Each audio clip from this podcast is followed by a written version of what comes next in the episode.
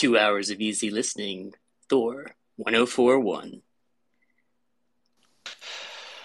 Hell yeah. now we're all we're just starting off in a nice like chill zone, right? Everybody's kind of relaxed a little bit after that. I Think I could pull off a radio voice? Absolutely. You, you have the best. You have the best voice of all three of us, for sure. Damn, dude. Thanks. You know what'd be awesome though, and I will guarantee this will happen at some point, is that you'll be able to start a space and you can create like an AI prompt of like describing the music you want to hear for your like little intro music thing, whatever. You can just like write like I want to rap about Thorchain in you know uh, 128 beats per minute and in the key of C, and I want Jay Z to be rapping it, and it'll just like generate. It'd be awesome. I've been listening to AI Kanye songs all morning, and they're fantastic. And uh, also, shout out to the people who would say I talk too loud. It's, it's because of the AirPods. Sorry. I'll, I'll, try to talk in a normal voice, but uh, yeah. It, Dude, I saw those comments. Yeah. I saw those comments. I didn't even know that was like a thing. Like uh, chatting with you up here, I never really think about it. Honestly, sounds fine to me. Same, t- same here. All right, all right. Cool. Um, well, yeah. Either way, it, it's crazy that you can just you can literally just replace voices in like any song now. There's this one. It was a, a Kanye cover of uh, "Fast Car." And I was like, I was like, damn, this is just so good. And people making like their own song, you can just record a reference track, like the reference vocals, and just completely yeah. replace it with an art. Like you know, the I'm sure you guys have seen this with the the like full like AI Drake and, and Kanye like songs or the Weeknd or what. It's just absolutely insane. I think this is a homework assignment for the audience. Uh, go use these tools, get Chat GPT or Chad GPT rather to write a Thor Chad rap, and then feed it into all those tools. Get Kanye to rap it. Uh, oh, yeah, and the winner. Somebody's got to do that. somebody's got to. Like, somebody do it for real. Dude, we could get we could get tons of them, and then uh, whichever one's the best, we'll play. oh, dude, yeah. Some somebody please do that and anybody whoever wins this stupid contest we just made up a second ago, we'll th- we'll like flick you some small amount of rune or something like that. Hell yeah!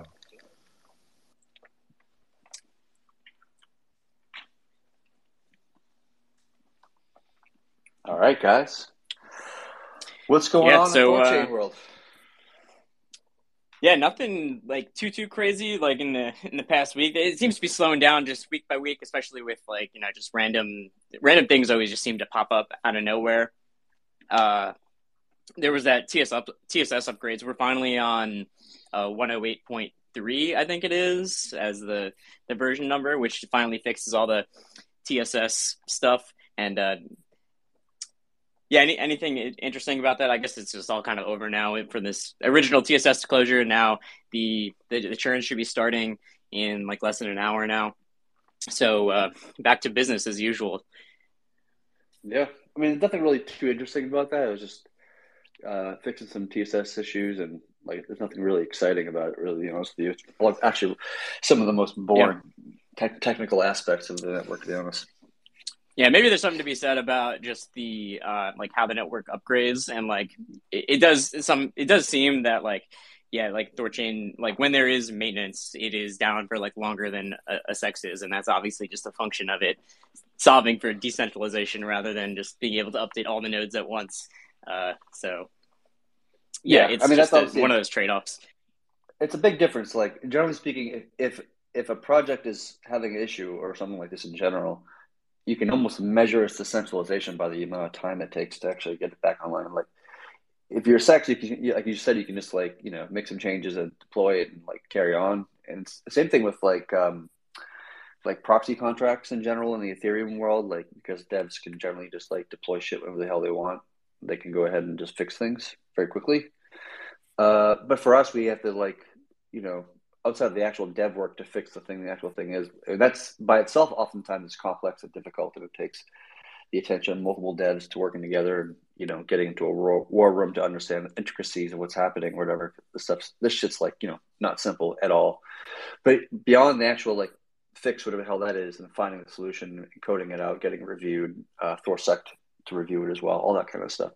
The actual time it takes for the network to adopt it is just a is just takes time because we have to get effectively almost everybody to, to, to do it, or actually literally everybody do it in some cases, and sometimes not everybody, but depends on the thing we're actually changing. But like this takes time for every, every node operator to come online and pull the update. And it's just a function of decentralization. Yeah, and you can't just ping the person saying, "Hey, yo, dude, you're not online. You need to go update," because no one knows who. Like, right. a random node hasn't updated. There's, there's no way to to know who the actual person is, or th- there's no direct way to contact that individual. Right. Right. Yeah, no. I know there have been concerns about like, oh, like what if there's like one or two laggards? It didn't. Uh, I was watching too closely, but it didn't seem like it got stuck there for for too long this time. But like, what would have happened? Like, would it have just gone on for another? Day until like just until they did? Or like at, at some point can they get can they get kicked out or or just continue without them and then they get slashed? Or like is that what would have played out if they hadn't have come through? Yeah i mean so i've uh, definitely spent a lot of time thinking about this this concept in the earliest days of thorchain's design and like architecture. And you know and we had to think about even scenarios about of like an operator gets killed but this node is still operating because you know the credit cards are still functioning, I guess, and paying for the node until like you know all that stuff happens uh, in, the, in the meat space. But even in a scenario where, where an operator just dies suddenly, and you know, like we need to be able to do upgrades, even though that guy is obviously not gonna, ever going to update his node, um, no matter what. And so we have mechanisms in place to protect the network from even that scenario where um, the network will churn out. Um, I think it's configured to be one at the current moment, but we can configure the number to be higher if we wanted to. Um, to every time we churn, we, we churn out at one node for having um, a not a high enough version as the other node. So as soon as the network gets to a point where it says, okay, this is the new version, which is a two thirds majority of the nodes say, okay, the new version is like 109 or something like this. That then tells the network that anybody who's running 108 is now set to be churned out on the next churn, but it'll only select one of those people that are on 108. And so eventually, it might take some time, but eventually everybody will eventually get churned out, and then the network goes from 108 to 109. And if we want to do it faster, we can do it faster just by like increasing that particular number. And if it's not about versioning, but rather some sort of TSS issue or where we can't sign things and or something like this, or whatever, like then that becomes such an issue. The guy who doesn't update that that fixes the TSS issue, for the most part, will keep on getting blamed for fucking up the TSS signing itself. And each time they get blamed, they get more slashes. And as they get more slashes, eventually they get like to the top to be churned out of the network. And once they're churned out, they're they're fucking out, right? So uh, there are multiple mechanisms in play to, to help us with this, but we even created another mechanism on top of all that just for just for like an emergency kind of pull switch if there's something like crazy happening that nobody would expect it or something like really extreme um, the network has the ability to just just boot people out of the network right? To just basically like without doing a churn and just like kicking some node say out of the network for some reason. And so we can just like do a vote. And so a two-thirds majority of the, of the nodes can just kick out a specific node uh, for you know doing something. Who knows what the hell that thing might be?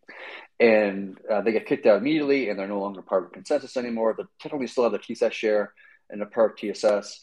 Um, and but I, I think we have it in the code. I have to, I have to go check that like they wouldn't get uh, pulled into key signs or that kind of stuff. I'm not sure about that one. I have to go back to the code and double check that one. But like we have lots of mechanisms in place to, to protect us from rogue individuals. It's just a question of like how strict do we want to be as a as a community or as a culture of like how fast do we want to chastise a particular node operator for not updating his node. I think we have to be careful not, not to be too like too trigger happy about that kind of stuff. Like for one, you know, people do sleep. I sleep, you sleep, everybody sleeps, node operators sleep. So like, you know, if, if somebody hasn't updated in, in six hours or eight hours, like we shouldn't be, you know, down their throats and yelling at them for being a bad node operator necessarily because they just woke up and something's happening. We all have lives and families and you know jobs and other things as well. So, but I think in general, like a, a 24 hour period, maybe a 48 hour period is probably good enough. My just my my own personal two cents. Anything beyond that, then we can start talking about like you know having more uh, more more drastic things. We've been discussing, in church, like within the community itself, like around the idea of like um, that uh, something like um, you start to get slashes or something like this after if you haven't updated to a new version and it's been more than um, 18 hours or something like this then you start um, to get like slash or something like this just to kind of like push people to be more on their on their toes about you know changes and such. But that's, that's an ongoing kind of debate and conversation we can have in the community. Yeah related to that there's a, this is a kind of related question that i had. Say uh, someone someone makes their own like version, right? It's not an official release, and they update to you know 109 tomorrow, and then the official 109 comes out. Like, how how does the network like reconcile which is uh, like obviously whichever one gets a majority is like the canonical version, but like how does it reconcile between like hey this is the highest version or this is the, the highest version or it could be a reverting change but you just up the version number or something i'm sure there's like some some nuances around that. I'm just curious, like, uh, you know, what the details are about that. Yeah, so uh, you can never go downward, right? You can never set your version lower. So once you set it to 109 or something, you can't set it to 108. Um, 109 is defined by at this time, at least at this time, is defined by the team, and it's defined by a specific, um, let's call it a, a Git hash, which is a very specific way of referring to a, a very specific uh, implementation of code. Um, if hypothetically speaking, let's just imagine that somebody else in the community that's not part of the core team releases their own version of 109 and they make a change to the to their node operator to pull in this new version of 109 that is not released by the team, is released by some random node operator or something like this, and then they pull in that change, assuming they don't fuck anything up entirely in, in that code, which that's its own topic. But like assuming they do it correctly and they don't break anything. Not that they could break the ch- like the chain or the network or anything, but like break their own node more specifically. But like, um, if they were to do that, the network wouldn't have an ability to differentiate between the networks, the the, the OG team or the, the, the dev team's 109 and the this other guy's 109 version of, of 109. Um, and so when we all set to version 109, like everybody goes to 109 there's one dude that's running a different 109 than the rest of everybody else right? And the network starts to use that version 109 because now everybody's on a 109 but that one dude releases his own personal 109 and everybody else is using this other version of 109 which eventually would, would, would cause that one dude's node to break entirely. He would he would get into a consensus failure because he's got something different about his 109 in terms of its behavior than like everybody else's behavior. And so that one node would break, right? Would get into a consensus failure. And then the network would continue on and everything would be fine, other than that one guy just breaking his own shit. If you got into a more extreme scenario where there was two 109s, one released by the team, one released by a node operator, and now you have half the people upgrading that one and half the people upgrading the other one, well, that would cause a, a consensus failure and that would halt the chain because now – there's no longer a two thirds majority agreement on what is the behavior of 109. Now there's like half over here, half over there, and so we basically can't. We're we're at a lock at that point, and we can't commit any new blocks. Nobody's transferring anything. Nobody's getting their rune back as validators. Nobody can get their LP positions back. Nobody can transfer rune. Like the whole thing is fucking just frozen until somebody on one side or someone on the other side comes to the other side, and, and then we get two thirds majority, and then everything continues on. And that one third that, that is using the other version, they remain in a sense failure. They remain broken and probably are incurring uh, slashes. Yeah, yeah, that makes sense. Um, yeah, I was just wondering like how that whole thing kind of worked. Cool, thanks for the I explanation. Mean, that, that, a pretty like uh, you know fairly extreme. We haven't we haven't seen this yet. Like we've never seen anybody outside of the the, the core team um, uh, like release a version of of Thor node for a lot of reasons. But like we haven't seen that yet, and not to say that it couldn't happen or that it won't happen if it did happen, I'd actually be quite fascinated by it just to see what, what it was all about, what they're trying to do, blah blah blah. But it's theoretically possible. Like like the core team could just say, uh, you know, some random node operator could, release a new version of 109 and say, hey, here's 109, here's the the hash, here's how to update your node to this my version of 109. And if the two thirds majority of the, of the network says, okay, we're going to go ahead and accept that, then guess what? we're now using that thing that they release, right? So that's you don't even actually need the teams to release the next 109 or whatever. It can anybody can theoretically do it as long as you get a two thirds majority of the validators to agree to that particular 109, whatever the hell that is, whether it's released by us or released by somebody else, it doesn't really matter. Not actually reliant on the team to release something in order to upgrade or make some changes.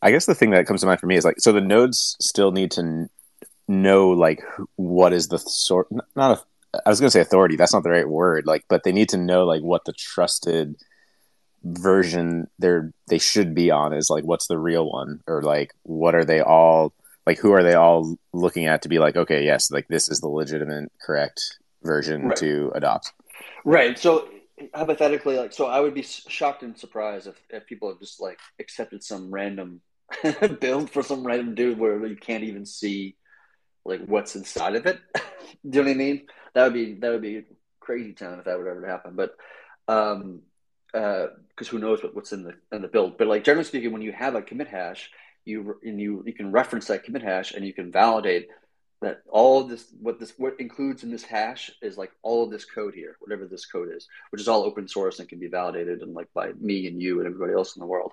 And so like it it wouldn't i mean we should be careful obviously, but it wouldn't be a really great way to insert some kind of like exploit of some kind because it would probably have to be done in, in clear text, have to be done in the open with tra- transparency in order for the nodes to actually agree to, to install it. Because like, why the hell would node operators agree to install some random, you know, node that, uh, some random build that like nobody knows what the fuck's in it?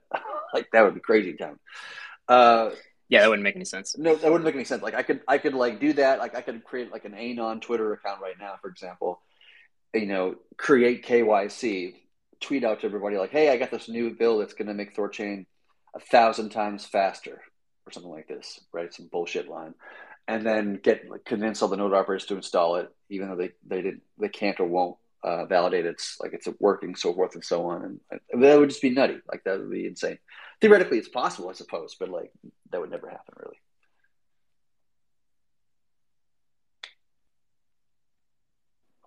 Cool. Yeah, totally get it. So yeah, the version update's finally done and uh, moving on forward. So yeah, I don't know. I don't know what's coming up in, in 109. I mean, it's probably too early to, to talk about that, but uh, now we can finally get back to, to regular business like testing lending and get, getting the actual features out there rather than uh, doing this TSS upgrade stuff. Yeah, absolutely. Yeah, the team's very like I feel like the team in general right now is just very, very thin in a sense. Like everybody's just very busy working on their own independent, you know, thing. Whether that be lending or te- testing lending, or that be like, you know, osmosis integrations or uh, integrations with other wallets, or like it's just everybody's working on something and so it's just like it feels like we're just we're there's a lot of things like in flight.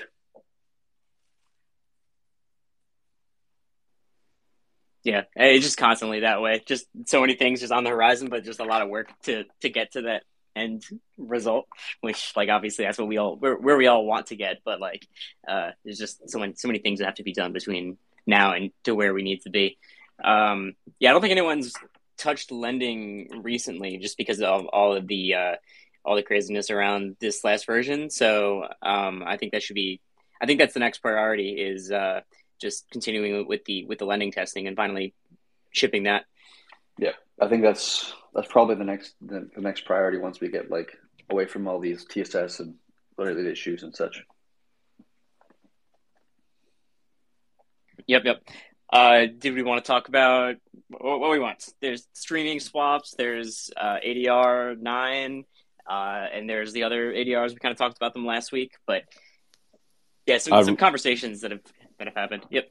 Real quick before that is like on the lending testing, there was that cool tweet a handful of days ago just showing how like the burn on StageNet was going. Uh, like I, I don't know like how much activity on the lending has been going on, but it was just cool to see like what was it like twenty percent of the rune had been burned or something on StageNet.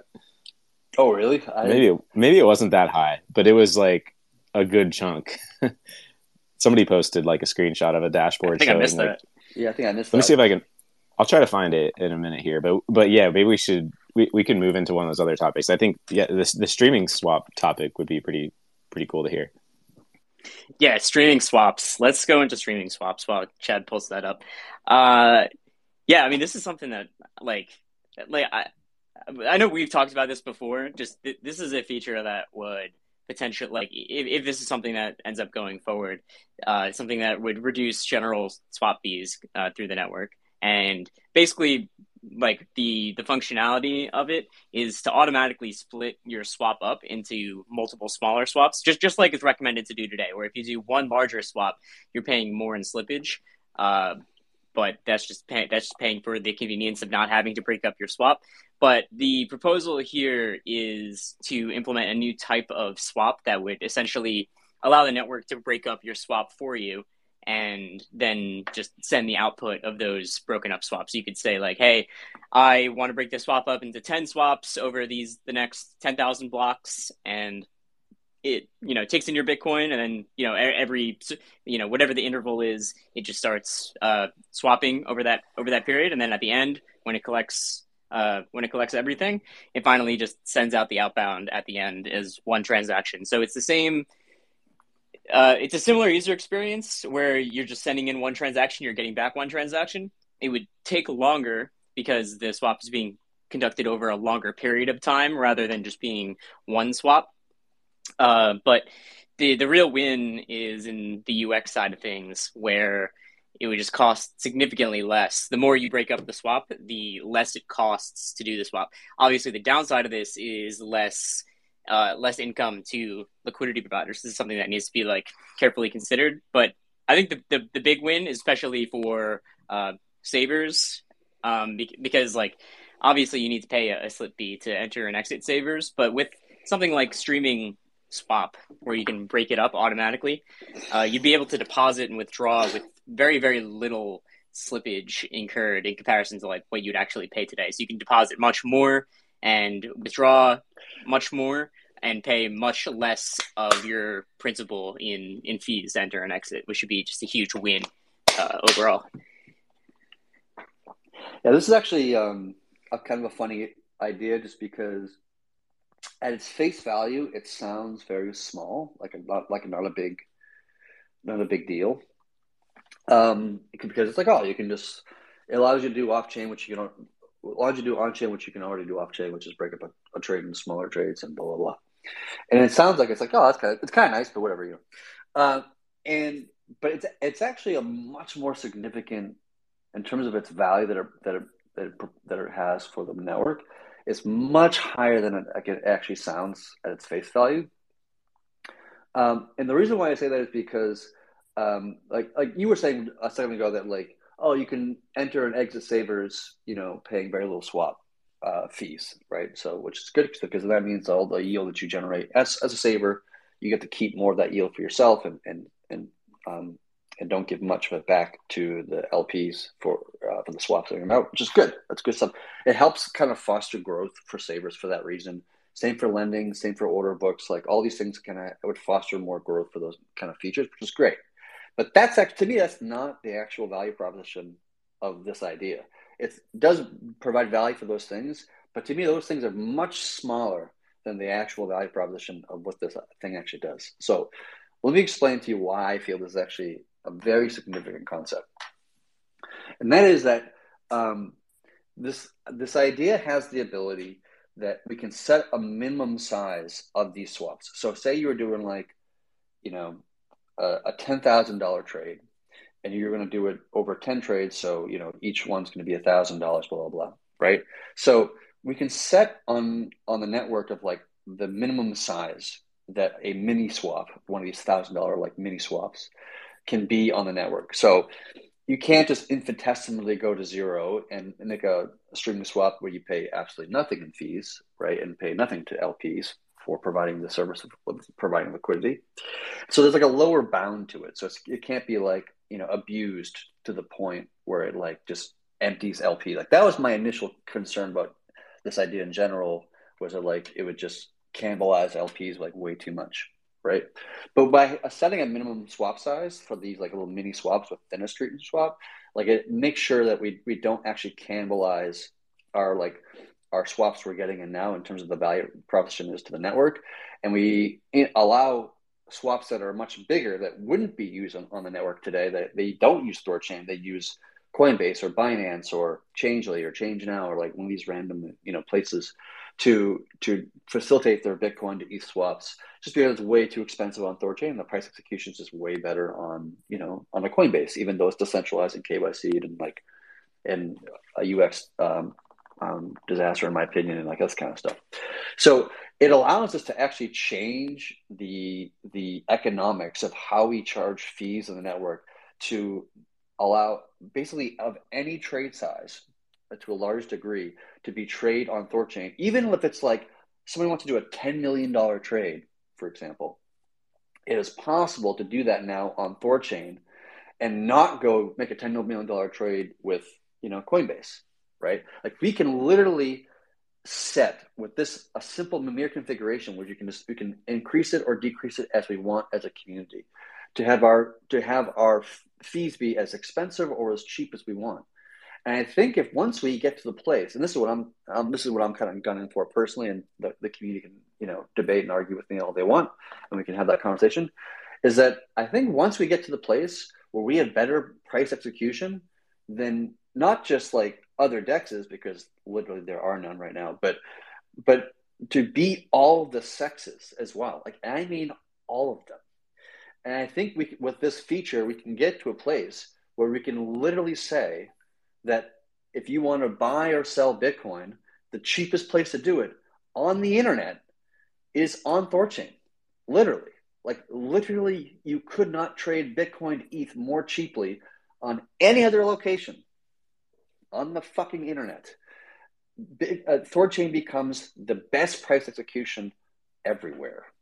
And that to me means that the amount of trade volume that we would see from that. I mean, right now, like centralized exchanges get like 90% of the fucking trades, right? Of like the Bitcoin trades. Like we have an opportunity here with this that theoretically we could get orders of magnitude increase in like volume passing through Thorchain, massive quantities, right? And we can we can control very easily with just the Mimir like how cheap we want the trades to be and how expensive we want them to be and like all that stuff. Like I think this is actually like a huge like game changing concept for the network. It sounds so simple and so stupid, and like at its face value, it is. But its implications of what it can do for the for the protocol and how it can serve the industry as a whole is quite gargantuan, in my opinion. And we can literally just become the best place to buy and sell Bitcoin, Ether, and other assets, bar none. And that would be insane. Yeah, yeah and today huge. all this functionality is kind of possible already, right? It, it's just not automated. Like this automates the splitting of the transaction. Where this is all possible today, and you can already break up your trade and into ten swaps and pay maybe eighty percent less fees on a on a ten thousand right. dollar swap, let's say. But uh, this just automates it, make, makes it so you don't have to sign ten different transactions and you know just go through all the uh, extra mental headache. Sorry, right. Yeah, But- yeah, and it, it, it just makes it so like the the user is is like like they don't have to make the choice to like use the decentralized thing. They're going to use the decentralized thing because it's better. It's like getting somebody to like tr- trying to convince somebody to like eat healthy food, and they're like, oh well, it doesn't taste good or whatever. It's like if it actually tasted the best, then they would eat the healthy food anyways. And, and in this case, it's like if they're actually getting the best swap, then they'll use the thing that's decentralized. They'll use the thing that's you know all, has all these other benefits uh, that they don't even have to be like consciously choosing to to be using. Um, But does what- Sorry, oh, one go ahead? one thing that's actually really different about this, like if you were to break your trade up manually, right, and do a, a, a ten trades, or and by the way, if you break up your trade into ten trades, you are going to pay ninety percent less in fees. It's just from doing even doing uh, two trades instead of one trade, you'll you'll cut your fees in half, right? And so if you do ten trades, you're cutting your fees that you're paying. 90% down. But the benefit of doing it on Thorchain with this concept versus doing it yourself in your own wallet or whatever is that each time you do those kind of like mini swaps, you still have to pay outbound fees and gas fees and all those things.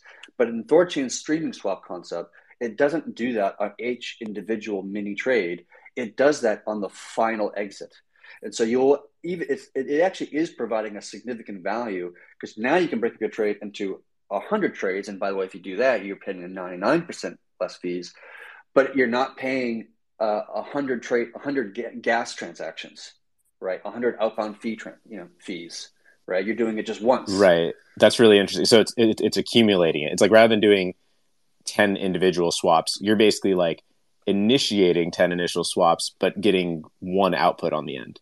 Right. Right. You- exactly. Yeah. And so you're gonna you're it's a much uh, you'll pay a lot less in fees just doing on just on gas fees alone, which makes it more viable for like you know humongous tra- like huge trades and very very tiny trades as well. So what about on the other side? Like who is earning less because of this? Like how much does this give less fees to, to I mean obviously the outbound fee part is interesting because that would be what the, the the reserve that's kind of missing out on some of that income, right? Um, but how much is it cutting down on like yield for LPs and, and savers if it's Yeah. So Okay. the the reserve um currently makes some some income from additional gas fees that's that are being that are being placed.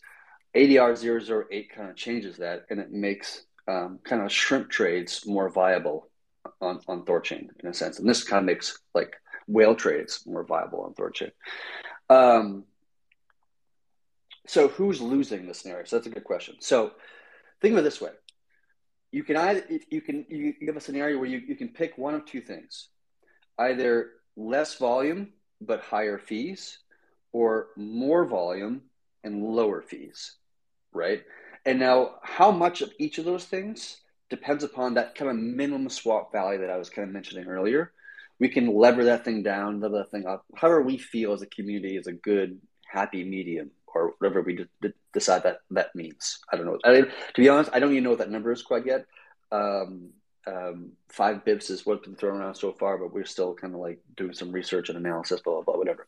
And so, like, the question we ask ourselves is that, like, is the act of making, of opening up Thorchain to be easily accessible by large whales to make, like, hypothetically, million dollar trades and have a lot more volume coming through the network, does that offset the current volume, the current income we currently have where we're, where we're taking, like, what's the what's the daily trade volume of Thorchain today? Like ten million dollars, whatever the hell the number is, and uh, and whatever income we're making from that on a per day basis is the like if we ten x the volume or five x the volume or three x the volume, and we reduce fees by you know half or something like this, right? Overall, then it's a net positive, and nobody actually loses, right? The, LP, the LPs don't lose, the nodes don't lose, and the you know whales get the swap, which they're uh, for a cheaper fee than they, than they would pay on some other, on other exchange.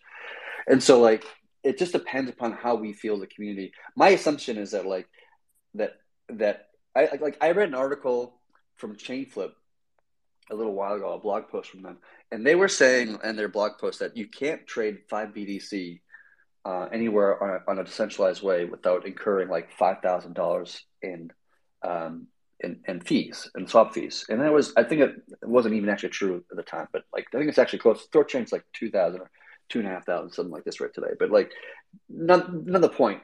like he's right in what he's saying that like huge volumes are not really viable on just on exchanges, and he's also saying that like over eighty percent of the spot trading world is actually five BTC or greater in terms of value, right? Like we and we for the most part we're probably not touching that those trades all that much on Thorchain. Maybe some are breaking up into smaller trades, or maybe once in a while some whale who's very impatient uh, wants their trade now, blah blah blah, and will pay the additional fees, which we do that we do see that every once in a while. And so, but like uh, by opening up to those to according to Chainflip's analysis, you know, we're missing eighty percent of the the spot volume trading.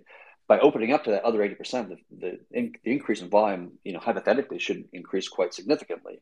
So my, my assumption, and I could be wrong, and people can argue with me, is that um, there's a huge, uh, we're only grasping a little part of the market, and there's a lot more to be grabbed. And it's once we have this feature, it's a lot easier to grab the feature because we can just beat everybody on, on on price execution. And once we do that, I think the volume will naturally follow it, and by doing so, the the income of the network should naturally go up. But that's just my opinion. Yeah, right now, like for for talking about Bitcoin to Ether swap, which is our biggest route on, uh, you know, pretty much everywhere. Like like Trust Wallet, that's the one of the most popular routes, Bitcoin to Ethereum. Uh, we're we're extremely competitive against like Change Now, Changelly, the centralized swap services. Uh, where we better price execution. You can go on any of those websites. You can go in ThorSwap and test out what a what a swap is, and we have better execution from I would say probably around five hundred dollars to uh, right around seven or eight thousand dollars in that range, and where, where you're you're getting more just from a regular Thorchain trade, but this just widens that window so much, and in, what this actually does is just makes it easier for integrations. Because like I, know I've been saying this a lot, but I'm just gonna keep saying it. So like every one of these wallets that wants to integrate Thorchain, uh, a lot of them, their number one concern is just fees, and they're they're perfectly content with their centralized swap service and KYCing their users and saying like, oh yeah, well whatever, this is easier. We already have the API plugged in, and they get better X here, so we're just going to keep it.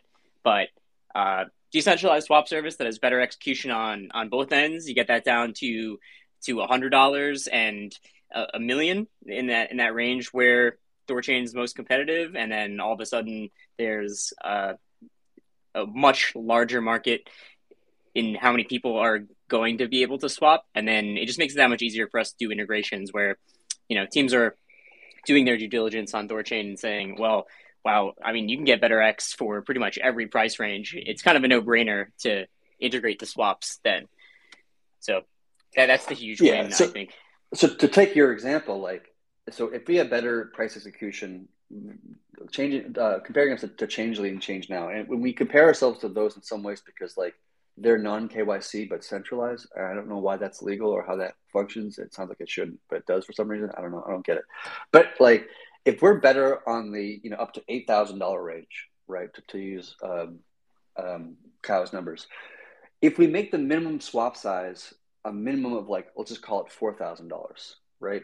Anybody who's currently trading now couldn't really use this feature because you would because your minimum because your mini swap size would be less than four thousand, and therefore the network wouldn't take it, it wouldn't allow it, right? So you have to do a, you have to do one swap, you can't do it in two swaps. And, and so, but like all of a sudden, a sixteen thousand trade, or a twenty thousand dollar trade, or a hundred thousand dollar trade, or a five hundred thousand dollar trade is now cheaper on Thorchain than it is on Changelly Change Now because they're I think they're like generally like 20 or 5 or 20, 20 or 25 basis points for the most part, depending on some things. But like we now can beat them on the full gambit of every just basically almost every single trade that can be done. Like we beat them in basically almost every single case. And the fees that we're now collecting already today are unchanged. We, we don't get any less fees being paid for the current swaps. We already have the network today. So like if we just do that, we already just beat Changelly and ChangeNOW without having any losses to the LP's perspective or the node's perspective, right? But if we want to be more aggressive than that, when it's like, you know what, we can beat Changelly and ChangeNOW. They're at either 20 or 25 basis points, right? But, you know, uh, a Coinbase or a Binance is doing, you know, seven basis points or 10 basis points, 15 basis points, depending upon uh, a bunch of different uh, attributes. And so, like, if, hey, if you want to destroy, you know, Coinbase and or go after Coinbase and and and and Binance and those kind of guys and Kraken and whatnot, we can. We can just change that little Lemire and set from four thousand dollars, set it to, you know, thousand dollars. I'm not sure what the actual number would be. Of my head, I'm just throwing out random numbers, but like some some smaller amount, amount right? And by doing so, we now like not only are we wrecking Changelly and Chat like ChangeNOW, we're like way the fuck ahead of them. We're also now beating every major exchange in existence, and then we can do that just by enabling it, which to me is just like uh, quite comical. We'll just like beat Coinbase, enable now. Man, that's insane. I mean, yeah, that'd be that's just like the the golden ticket to to getting it adopted because obviously, like the um, you know, most people just care about the price, right? It's like if they have the option, uh, especially when talking about like integrations and, uh, you know, a lot of these like integrators have Thorchain as, as just one route, right? It's like they might have multiple providers and then they're just like surfacing to the user the best price execution and nobody really cares about the back end or at least a lot of people don't care, unfortunately. But yeah, I mean, if the price is the best, then it's just like obviously going to be adopted. Like there's what, what could stand in the way of it at that point? Like nothing. Take yeah. Exodus wallet for example. Exodus has any, have you guys made a swap on Exodus? Uh, when when you do, you don't actually see your provider at all. It's just it's completely just hey, I have this much ether, and then it, it they have their own you know estimation server where they run through a bunch of different quote endpoints and say like all right, let's check Changelly, let's check ChangeNOW, let's check um, you know this other service, and they have they have dozens of them. Uh, there, there's many of them, and they they check every single one to say.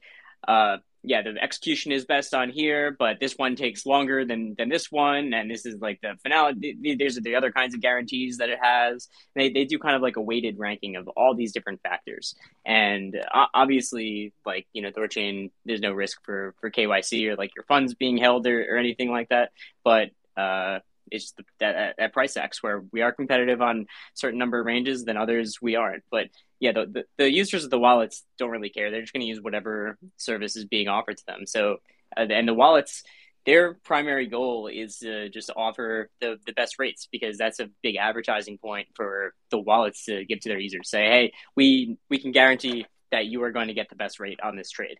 So yeah, I definitely think we should step up and uh, and meet them where where they want us. Uh, and that's that's really what's going to move the needle for for Thorchain and get us yeah. get us the big integrations that we need to uh, keep going forward. I, I think we heard something similar from like if I'm not mistaken, Paul from Edge Wallet, who sometimes here these these places like I think he had said some point that like the number of trades that they're sending us is not a gargantuan number in part because they have better price execution on other other other locations. And so as soon as we have better price execution, we just I think that inherently will just create more volume, right? Yeah, that's, that's the exact argument. If you have the best price X, then everyone's going to you for the trade because you have the best X. So why would you not use right. the one with the where you get the biggest output? Right, and I think once we get to a place where like we are the cheapest place you could buy your Bitcoin or sell your Bitcoin, I mean, like that's just game over How, at that point so I haven't thought this through yet, but how how does this play in with DexAg? Yes, so um, DexAg can still work with this. Um, the network would trade the like let's just call it like AVAX to ETH trade, right, or something like this, right? Uh, it would do that with a streaming a streaming swap, and then once it's done with the streaming swap, it would send the remainder to the ETH to uh, you know Uniswap or something like that. So it should be completely compatible uh, and still work just just well. And we could even like theoretically we could do this with order books too, where order books is not doing everything in a, in a single trade or swap, but order books is like kind of doing little mini swaps within within limit orders. I think it's possible to, to do that as well. Man, that's really interesting. So I so I guess like something like like swap SwapKit with ThorSwap could like quote it figuring out like okay BTC to ETH gets this output of ETH with the streaming swap therefore the quoted USDC out is going to be X amount, which is higher than which is higher than Thorchain directly, which is higher than and also higher than regular DexAg. So it'll be like this whole thing kind of on steroids to an extent because it's giving you like the best execution on the on the ETH and then the best execution right. on the yeah. That's awesome. That'd so, be really Yeah. So, but here's here's the negative though, right? Here's what you're. This is what you're losing with this concept, right? Is you are opting to do a a slower or longer trade for better um, price execution, right? You're for, or rather paying less in fees, right? And so instead of doing a trade in this particular moment, say you're doing a trade every ten blocks, ten trades in total. That's hundred blocks. It's approximately ten minutes of time, and with that, you're getting a ninety percent reduction in in fees that you're paying, right? Hypothetically, and maybe the the two asset you're coming from, the, the source asset and the target asset are you know Bitcoin and ETH, let's just call it, and uh, the price change of Bitcoin ETH shifts in that 10 minutes from you know one direction to the other direction, either in your advantage or against you in, in either option. So you could save 90% in, in, in fees, but you, you it may have been, it may just end up being better to have executed it in a single trade and paid more in fees because the price change of Bitcoin ETH in the next 10 minutes is enough to cause you to like the, the money that you saved in the swap fees to be lost in the change of the prices of those two assets, right? That's not the case when it comes for like for like assets, right? If you're trading USDC to Tether, or you're trading synthetic Bitcoin to you know um, layer one Bitcoin, or derived you know asset Bitcoin to synthetic Bitcoin, or something like this, because like for like the, the prices are always this, more or less the same to each other you don't run that risk at all. You don't have to worry about you know you kind of getting rugged from the idea of like price changes between two vol- two different and volatile assets. Here in that scenario all the things are, are the same in terms of like their value so you never have that that problem.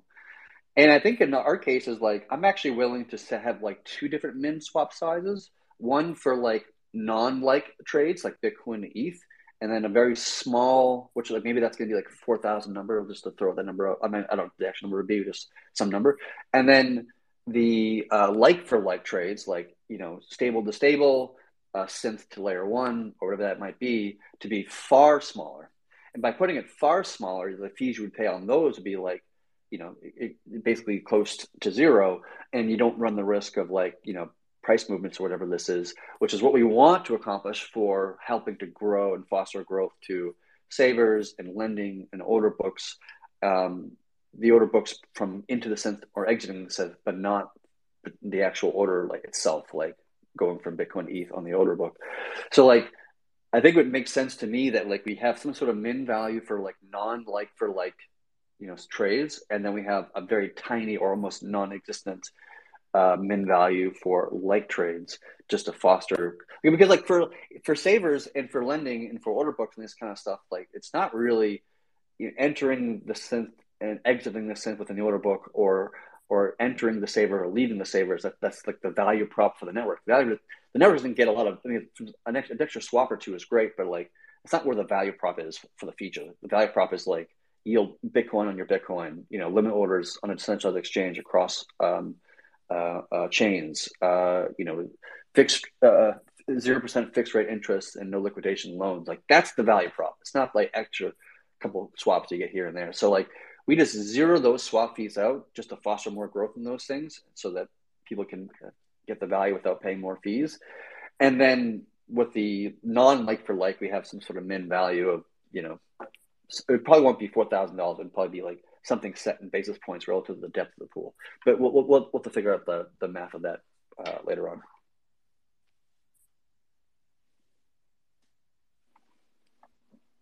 Yeah, man, uh, that's it's gonna be cool. Um, so I, I, like I think this kind of this idea was started this week, so I don't know if there's been any like official documentation on this or anything. Or um, there is actually. If you go, was there? Uh, yep.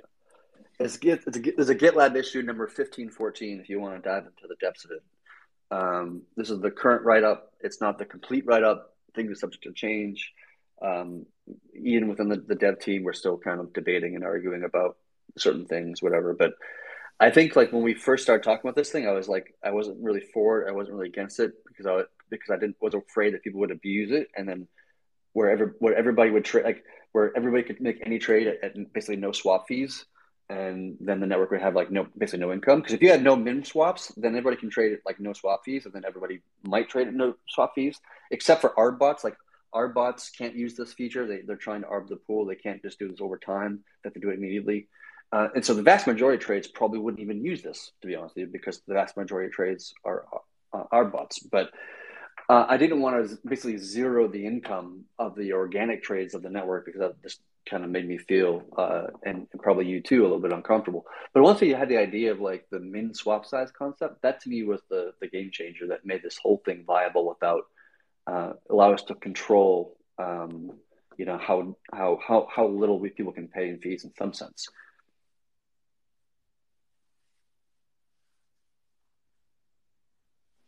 Yeah, but is that even really that big of a deal? Because because you can just split your trades up normally like this anyway. Like you, you could write a bot that just you know automatic. You could break up one swap into a hundred different uh, into a hundred different swaps and pay ninety nine percent less in fees today. And obviously that's not going to be used by like most users, but anyone that has like the capability of doing that could be doing that and paying almost nothing in fees. Yeah, but the the problem with that is uh, yes, you can do that on paper, right? And I've actually personally written a little script myself just to do some like I wanted to do a bunch of trading on Thorchain, and so I wrote a little script for myself to automate some trading and, and reduce my fees and so forth. But like the the the more the more you break it down into more trades, and the longer it takes for you to do all those trades, and we and you can do it more effectively and faster on Thorchain, like rather than you just like submitting transactions it's actually a little bit uh, more efficient for Thorchain to do it for you in some ways. But like the longer you do do that, right, the more price exposure you have to both assets during that kind of like transition from asset A to asset B. And so like if you're trying to go from five basis points being being paid to like two basis points, like more uh, the risk the, the likelihood of you losing that three basis points benefit in the 30 minutes or an hour or whatever the hell the time is is fairly likely. Do you know what I mean? Right, that makes sense. But it's also the same for just the streaming swaps in, general, eh, where it's like you you're you're not going to be able to be as accurate in the amount out that's estimated. Uh, where you'll be able to get a fairly accurate picture of what your slip would be, but you it's obviously impossible to predict the pool balance given that it's a swap that right it, to finish the whole swap it might take two hours, let's say and it's uh, like I don't actually know how long like something like that would take, but let, us say it takes two hours to finish that streaming swap, and you know it's one of those hugely volatile days. You, you know you're not you're already losing that like being able to to go to the quote endpoint and be like, oh yeah, I know that if I swap right now, I'm going to get this much out. There's no guarantee of like I'm going to get this much out. So it's it's the same risk, right? Uh, either, either that, way. Uh, and that's one of the, the negatives of this feature. Actually, I, sh- I should I should mention is that like right now when you make a trade on Thorchain, you can specify like here I'm putting in one, BTC and I want to get out X number of Ether on the other side. And if the network does a swap and does, pays the outbound fees and all these things happen, and it, the number of outbound you know Ether tokens is less than the one that you would specified, then they'll just do a refund, right? So just send you back your one BTC minus um, a few bucks in, in fees. And with this feature, because you're trading over a, a, period of time and you're committing changes to the chain and people are swapping and trading on that information and all that kind of stuff, you can't really revert a trade, right? So that's the negative here is that like it's kind of a set and forget and whatever happens happens. We might have ability to like cancel in the sense that like okay, half your your streaming swap has, has gone through, the other half has not, but things are going in a direction you, you just don't like for whatever reason. You send a cancel transaction and then it just like okay it cancels and it sends you the ether that it, that it already swapped and and some of the and, and the bitcoin that it hadn't swapped yet and you get both sent in both directions. So you can like you know you, you get partial fulfillment of your trade and because you canceled it midway through or something like this. That might be possible. But like that's one of the changes here that like, you don't you you can't actually determine how much ether you're going to get in the long term. And which is kind of funny too because like i was talking with thorchain bull um, the other day about this this concept of streaming swaps. And one of the things that he was saying was that like one of the most heavily utilized trading tools in, in, in the spot trading world uh, for like, you know, big whales and people who have lots, lots of lots and lots of money uh, is what was called like a, a TWAP uh, trade, right? Which is a time weighted average uh, uh, price uh, trade. And so it's just like it's for people who like want to make a big motion into selling a token or buying a token, whatever direction they want to go, and but they don't want to cause a huge price change in the asset itself. I guess like the liquidity might be kind of low for that particular asset, or maybe they just don't want to make a huge trade and actually push the the price up or push the price down, and so they do like a, a time weighted average kind of thing where just like they just buy every hour or something like this for some period of time until like their trade is executed. And so then you you can, you can do this with with this feature where you can say like, okay, I want to do ten trades, but I want to do it like you know over the time span of like twenty four hours. So ten trades every you know um, I don't know how many blocks are on a particular day on, on Thorchain, but like wherever it is divided by 10 and then like you can like make 10 trades over 24 hours and have a, a TWAP kind of um, selling of one asset and buying of another asset which is kind of interesting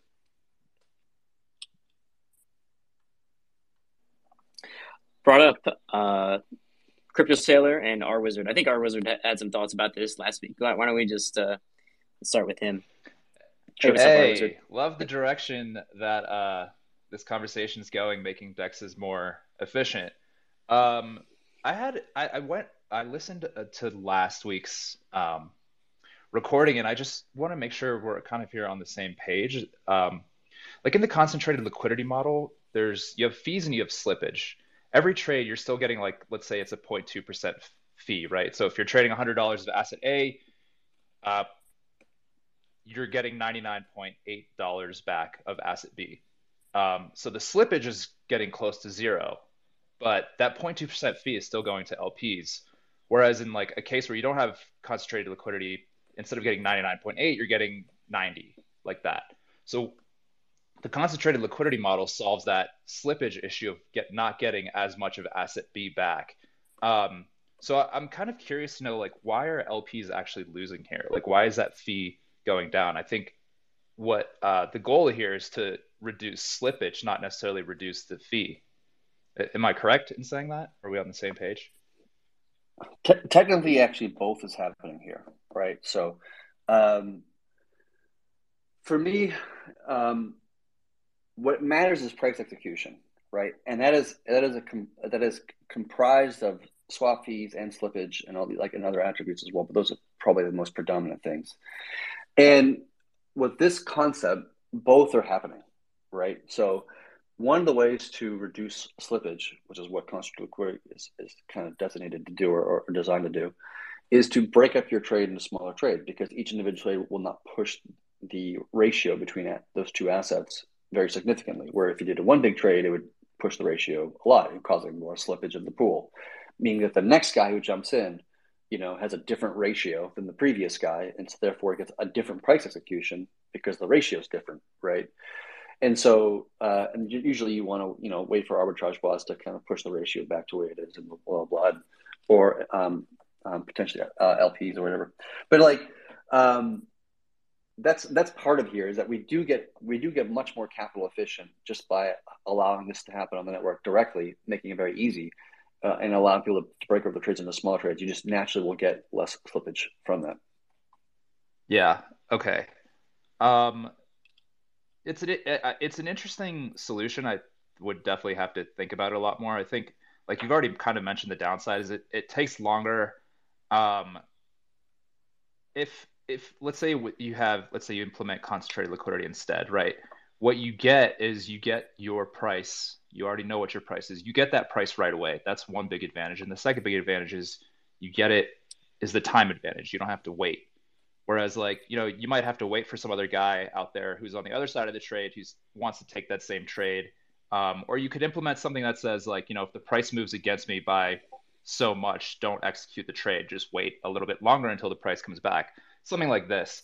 It just there's like a time disadvantage, a huge time disadvantage. Um, why not just go the concentrated liquidity model way and say, you know what, we can still get that flat 0.2% fee on every trade, reduce the slippage. And by the way, that, that fee is competitive with CEXes anyways, because on a CEX, you're, you're paying a flat fee on every trade. Um, why not just, why not do that? Like, why not go that direction? Yeah, so constant liquidity, I don't know how that would work in the context of like some of the aspects of the network. For example, like savers, right? Savers is a kind of a, a, a weird kind of beast. We're the first ones to do that, um, and to be to me, that's a uh, a very significant contribution to the space. being able to learn BTC and BTC is nothing to scoff at. Uh, in a decentralized way, we're the first and the only ones to do that, and we'll probably be the only ones to do it, other than our forks for years to come. I think we're kind of ahead of, of, of that. I don't know how we would how concentrated liquidity within the context of savers would work, right? But like if you if the goal here is to get uh, better execution, get better slippage, you know, more capital efficiency, there's lots of ways to do that, right? Um, the stream swap is just one way to, to accomplish that. Um, order books itself is another way of accomplishing that. Uh, queued liquidity, which is another concept we, we penned up like a year and a half ago, but never actually implemented. Another way of accomplishing the same the same idea as concentrated liquidity gives you that capital efficiency. So there's lots of ways to to accomplish the, the task or the goal of what you're trying to accomplish. And concentrated liquidity is just one of those mechanisms to do so. Um, and I don't think it's the right solution for this particular project. But I think it makes sense in other projects. Maybe it makes sense in like Chainflip's case. I think it's a terrible idea in Uniswap's case. I think they get fucked all the time. But like uh, by that by that system, but like you know, it works for different projects. Yeah, it's it's an interesting solution. Um, yeah, I mean, like you know, I think one thing I like about Thorchain right now is like small swaps can still be used, right? You don't alienate the small players, which I think is like 100% in alignment with crypto fundamentals and first basics. Is you don't want like now to eliminate that. Um, you still get fees that accrue to LPs, like you know LPs don't get fucked. Um, and it just it seems like a very complex solution, but I guess maybe this is like resulting from my lack of understanding of a slip base fee. Um, and yeah, slip, slip based fees is actually like a really like and that's another one of our innovations. And I actually sent out a tweet this this morning about it, where like I saw this article from Unchained about this one this one MEV dude, this one MEV bot, um, you know, earn a million dollars from sandwich attacks um, in a single day, which was fucking nuts. Um, and because of the slip-based fee model, uh, along with the um, the swap queue system that we've designed and implemented, uh, sandwich attacks are literally impossible on the network. There's no there's no traders aren't getting fucked over.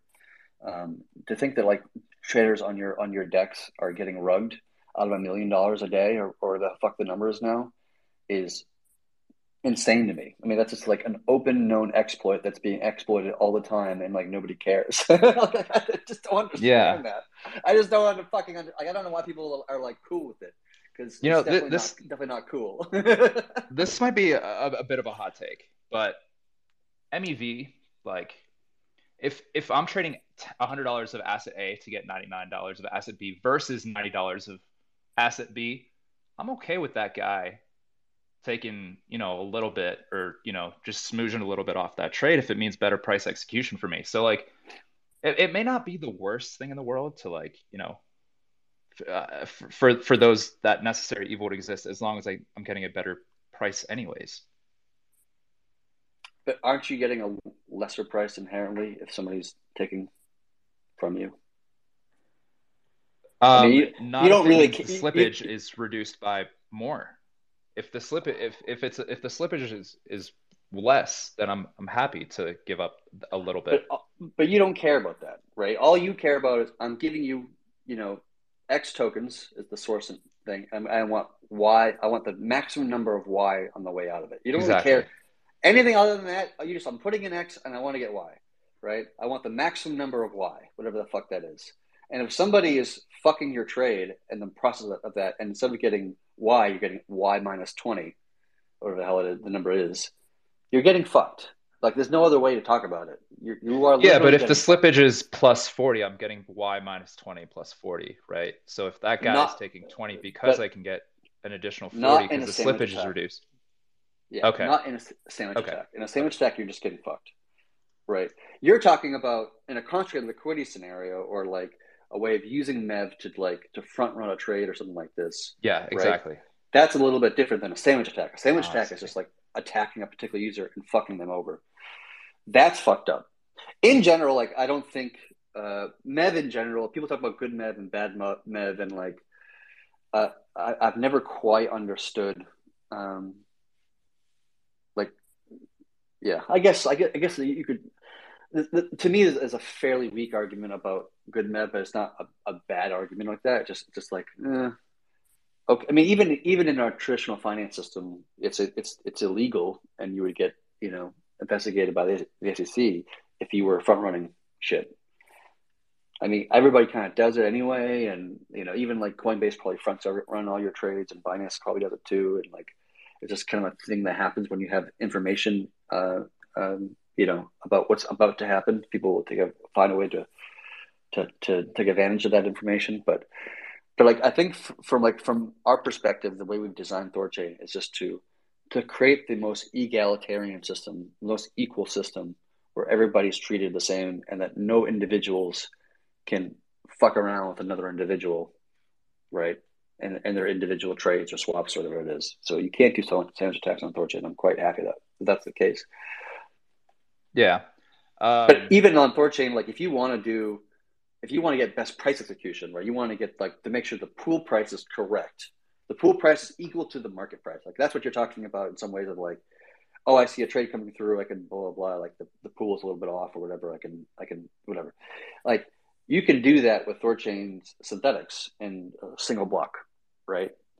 Um, which is totally possible and even practical, and probably does happen uh, quite frequently. I think we can we can probably get better in that way. Or we probably don't arbs probably don't arb as as efficiently as they could. There's probably more room to be made and more improvements to be made there. I mean, we can build some tooling to help that, but in the end, all you care about is you put an X and you get it Y. You want to get as much Y as possible. And sandwich attacks will always give you less Y. Yeah. Um, I guess just closing thoughts here. Like I, I love the premise of Thorchain cross chain swaps. It's it's a novel idea. Hate to see it lose to other systems that are more centralized and that pro- provide better slippage. Um, so I love the direction that like Thorchain is going in. Um, yeah, just my only concerns are like the time based idea of trading. Um, is that going to discourage people? Is it not? Like, you know, we don't really know. Um, yeah, that's it. Yeah. Thanks for having me back. Yeah. Th- thanks, Wizard.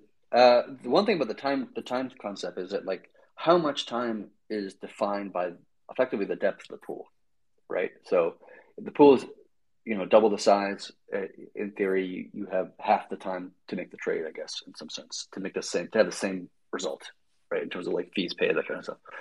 So, um, like we can we can give you better price execution with this with this idea with, of this of this streaming swap concept uh, in theory, and then uh, as Thorchain continues to grow and you know lending launches and it causes um, you know a bunch of buying and burning of rune, which causes rune price to go, which causes the TVL to go, which causes the bond to go up. Like all these things can happen, and the pools get deeper even if we do absolutely fucking nothing, we just sat in our hands and inject shit.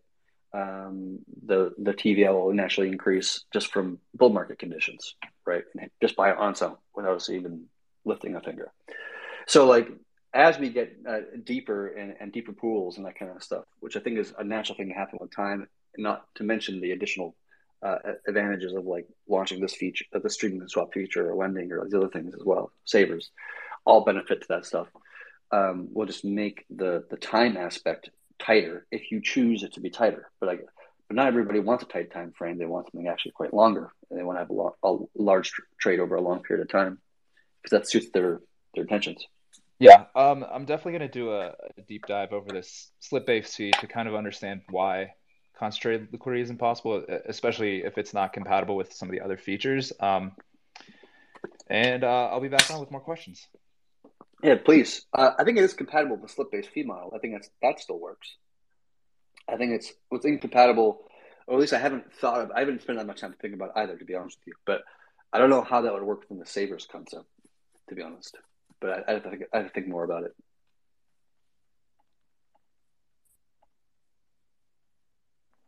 Let's give uh, Crypto Sailor a minute here. Hey. Hey guys, how you doing? I hope everybody's doing all right. I just wanted to. Uh, I was uh, didn't have much questions. Our wizard like asked everything I would have asked and more.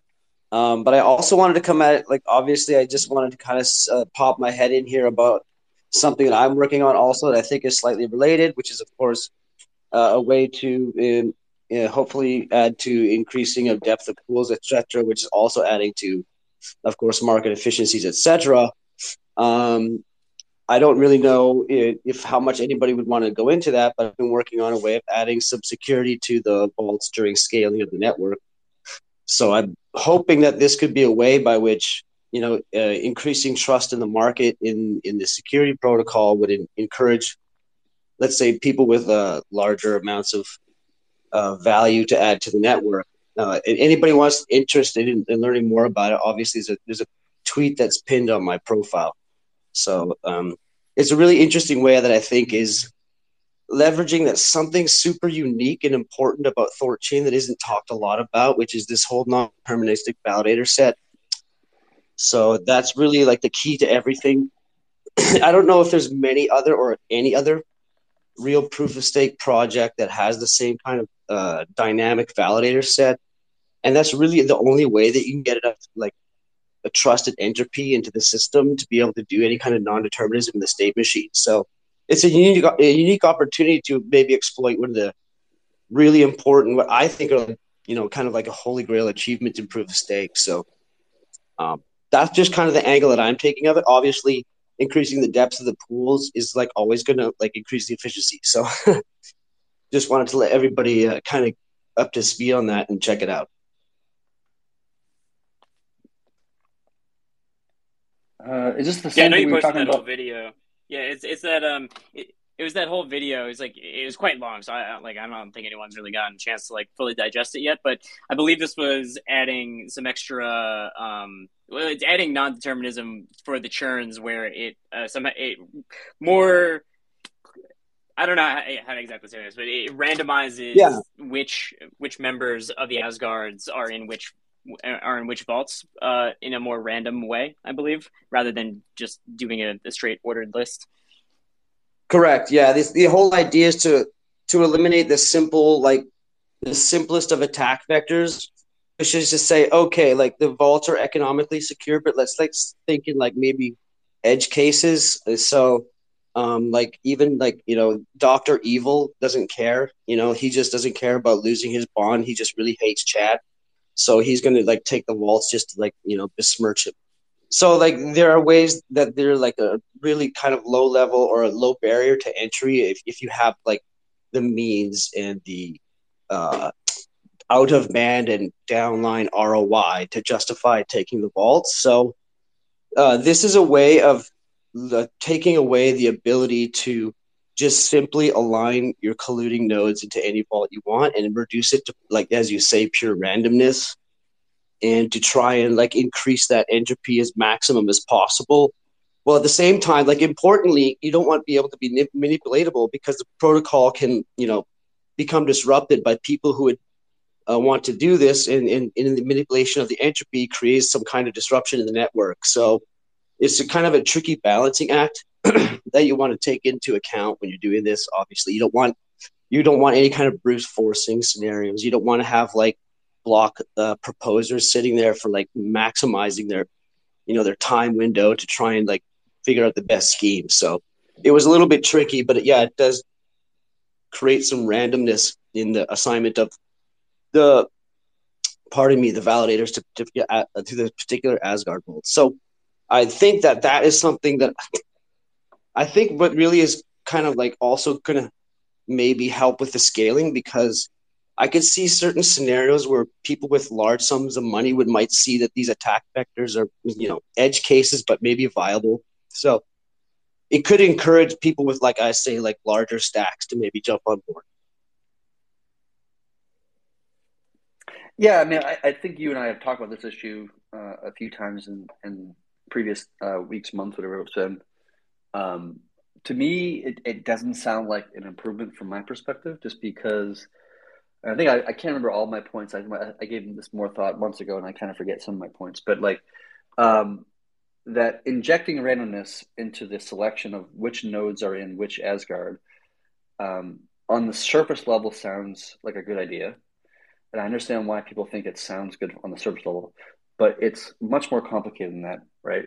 For one, you can't actually have randomness. It's impossible to have randomness in a blockchain, to my knowledge, right? Especially. No, no, no. all... This is this is the key point because Thorchain allows for this.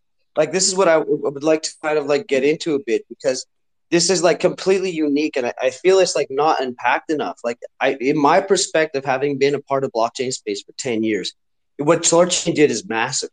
It's absolutely massive because you not only have like a Byzantine fault consensus like layer, but you have like a competitive, uh, performance based and bond based uh, mechanism by which you're like completely in a way you're randomizing the validator set all the time.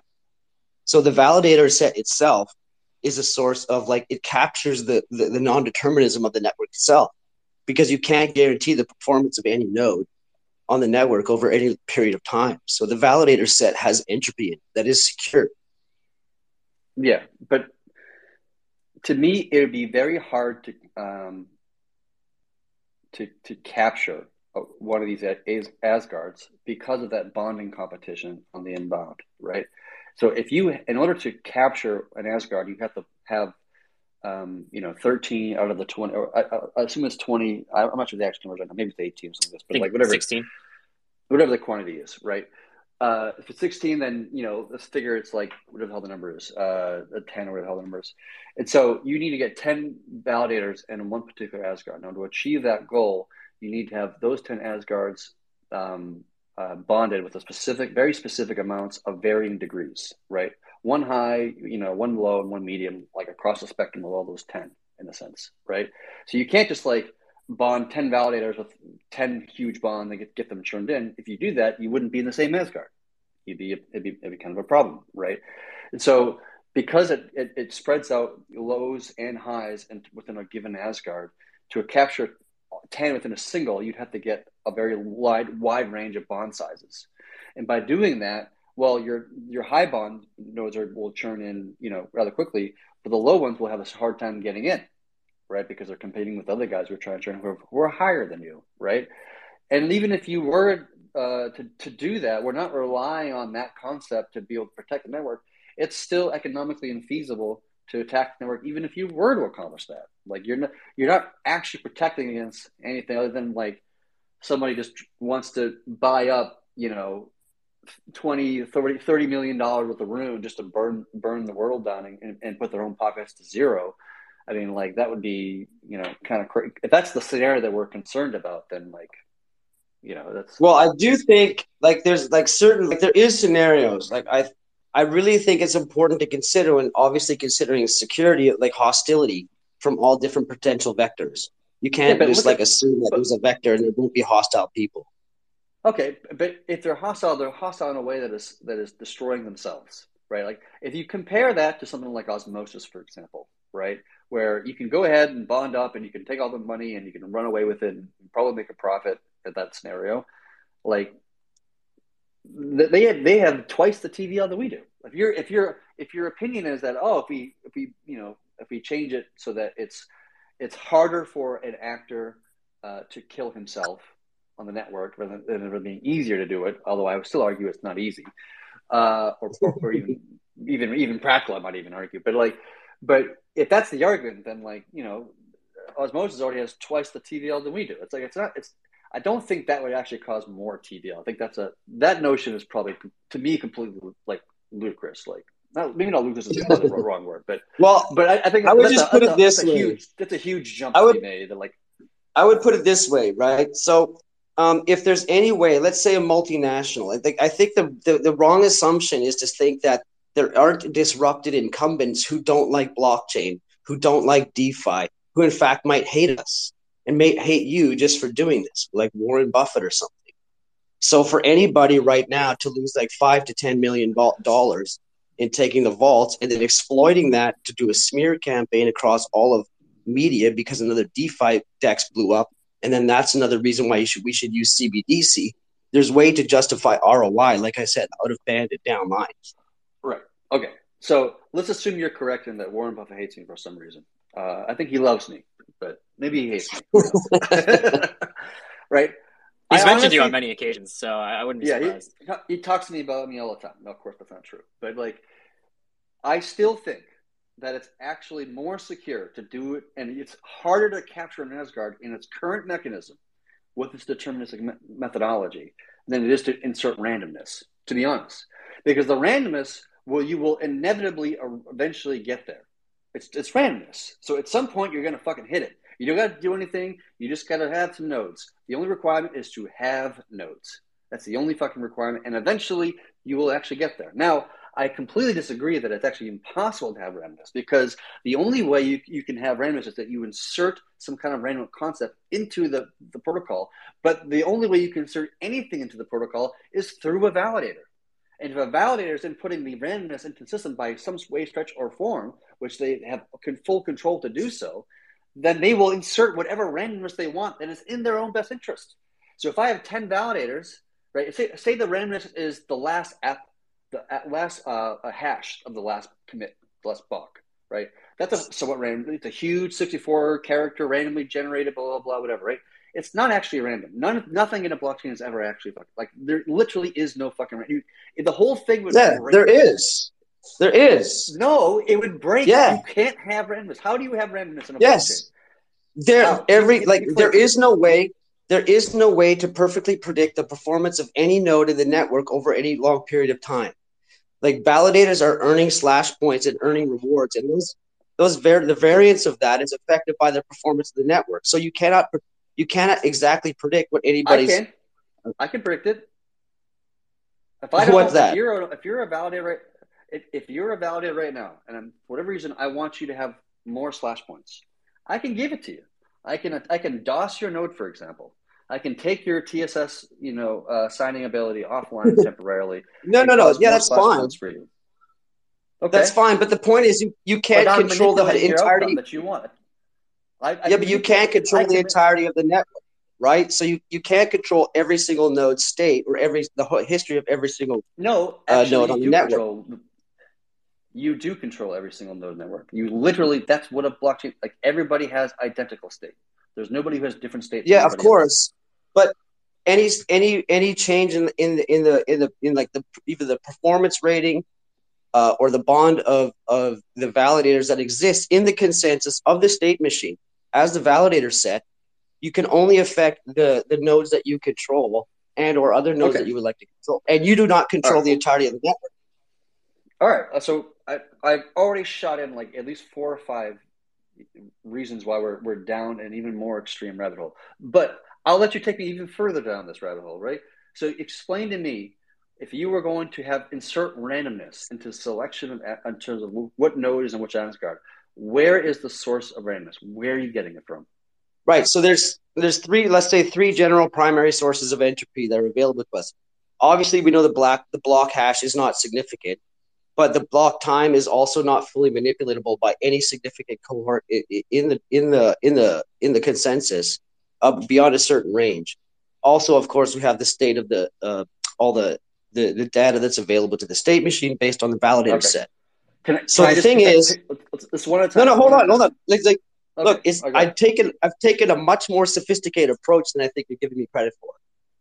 So the idea is that you you create a balance of entropy, right? So you create sources of entropy that are, yes, manipulatable, yes, validators in order to game the system, which apparently you, this will never happen because it's already secure.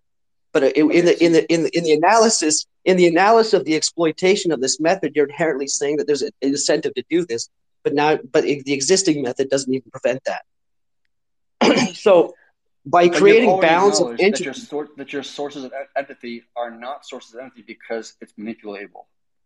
I can manipulate. Yeah, of course it's manipulatable, of course, but that's not the okay, point. The then point it's not is random, that, is it? It's not random then. If I can manipulate well, the outcome, it's not random. If you're talking about like you know pure randomness, but as in any computing system, it's nothing really random, anyways. It's like it's like a theoretical. That's my point you can't insert randomness, especially into a blockchain, because the only yes, but we can we can have a non-deterministic state that we can exploit.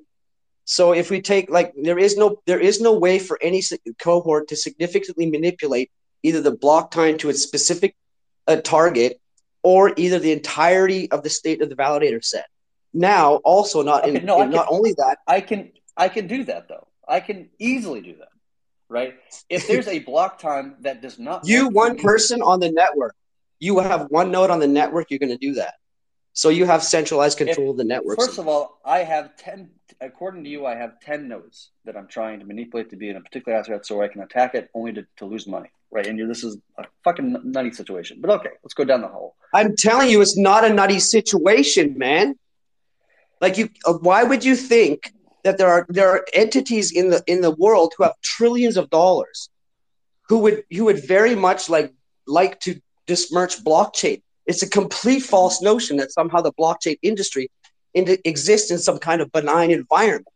It exists in a fully hostile environment, and it's not proper mm-hmm. security approach to consider that's not the case. Okay, the idea of self-interested individuals is how any blockchain works. Whether we're talking about Bitcoin, we're talking about Ethereum, we're talking about Thorchain, they all require this concept, right? Like it, it creates incentives so that people operate in the best interest of the network. And the idea of somebody going in there to just like, you know, I, like for example, I could attack Ethereum right now and burn just like with just nonsense Ethereum transactions that do absolutely fucking nothing, and I just a huge huge amount of Ethereum gas fees to do so, and I just block anybody else from being able to trade on Uniswap. Right, but what's the cost? Okay. Right, when the cost right. on the Thorchain network is just like fifteen million. Right, the cost right now on the Thorchain network is what? Like to get into the vaults is fifteen million. Write a script, put your bonds in the right order. You're in the vaults on the first turn. No, you're not. That's not how that. No. yes, that would, that would if you get it, that would it would take months to get to that place, even if you wanted to get to that place. You know that like it, it would take so fucking long. It would take you almost like what nine fucking months, to, even if you were right. Even if you're correct with your saying, which you're actually not, but even if you were correct, it would still take you nine fucking months to get there, minimum. Just because with ten nodes, it does not take nine months to get on. You like have what, to get I mean, churned out and you're not going to yes, of course. that's like 300, 300 rune to be churned into the network. So it would take you, like, it's just not going to happen. Do you know what I mean? Why? Well, I mean, there there are people that I'm talking to that think this is an issue with the network. So, I mean, obviously, that this becomes a moot point as the network scales. But I think there is big money on the sidelines you looking have at this to, protocol. You have to that is a little hesitant. That you have to acknowledge that the the thing that you're proposing here, right, of, of trying to create this entropy uh, entropy for for selecting things is not going to increase security because it, the only requirement to attack the network in the way you're talking about is just to have 10 nodes and then wait. If you have 11 nodes, even better. If you got 12, wait even less. Correct. Right? So That's it's all you got to do. It increases dramatically both the time and the, uh, the economic cost of attacking the network. I'm not saying that the economics isn't secure within its like locality. Like, yes, when a large network gets uh, really big and it costs like half a billion dollars to take over the network, then you can consider it secure in the economic context, like in the global world. I'm just saying, from from the perspective now, it's like Thorchain is not as secure in the vault as it could be. Maybe that's a reason why big money people who know that there are people with who are nefarious who are looking at this and maybe thinking, maybe it's not something I want to jump into yet.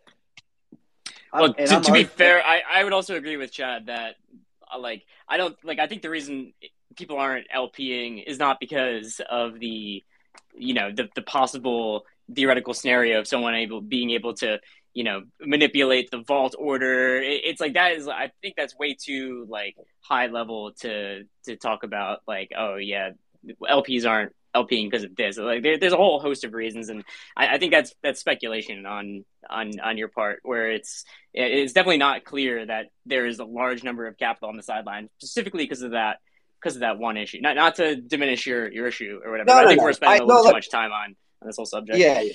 I'm not uh, disparaging anything that that Chad is very accurate in a lot of his critiques. I'm trying to say like, is there a way to very simply do this?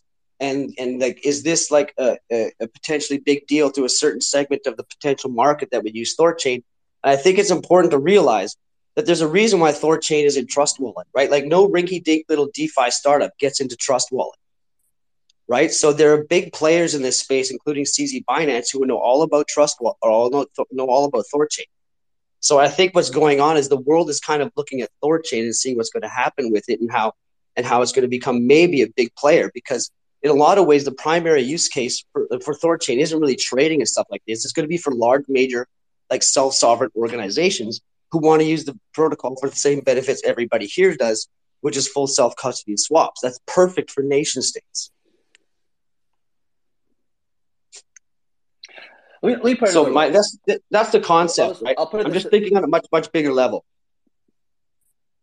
Let me put it this way, and then and we can we can we can um, uh, talk more or move on, or whatever. But like that's fine. No, I've, I've I've made my point. I think everybody. I just wanted to make my point. I could be wrong. Like you know, I'm not like trying to say I have like you know any kind of like magic sauce here. It's just a concept that I'm like, just really thinking about how to like contribute to the to the overall like health of the protocol. So thanks for your time, Chad. I appreciate it. Yeah, yeah, yeah, no, I, I appreciate you bringing it up too. But let me, let me just break it down in a different way, just so I so so you and, and the greater greater audience can understand the difference of opinions here and why uh, I feel the way you feel and maybe whatever you feel you feel.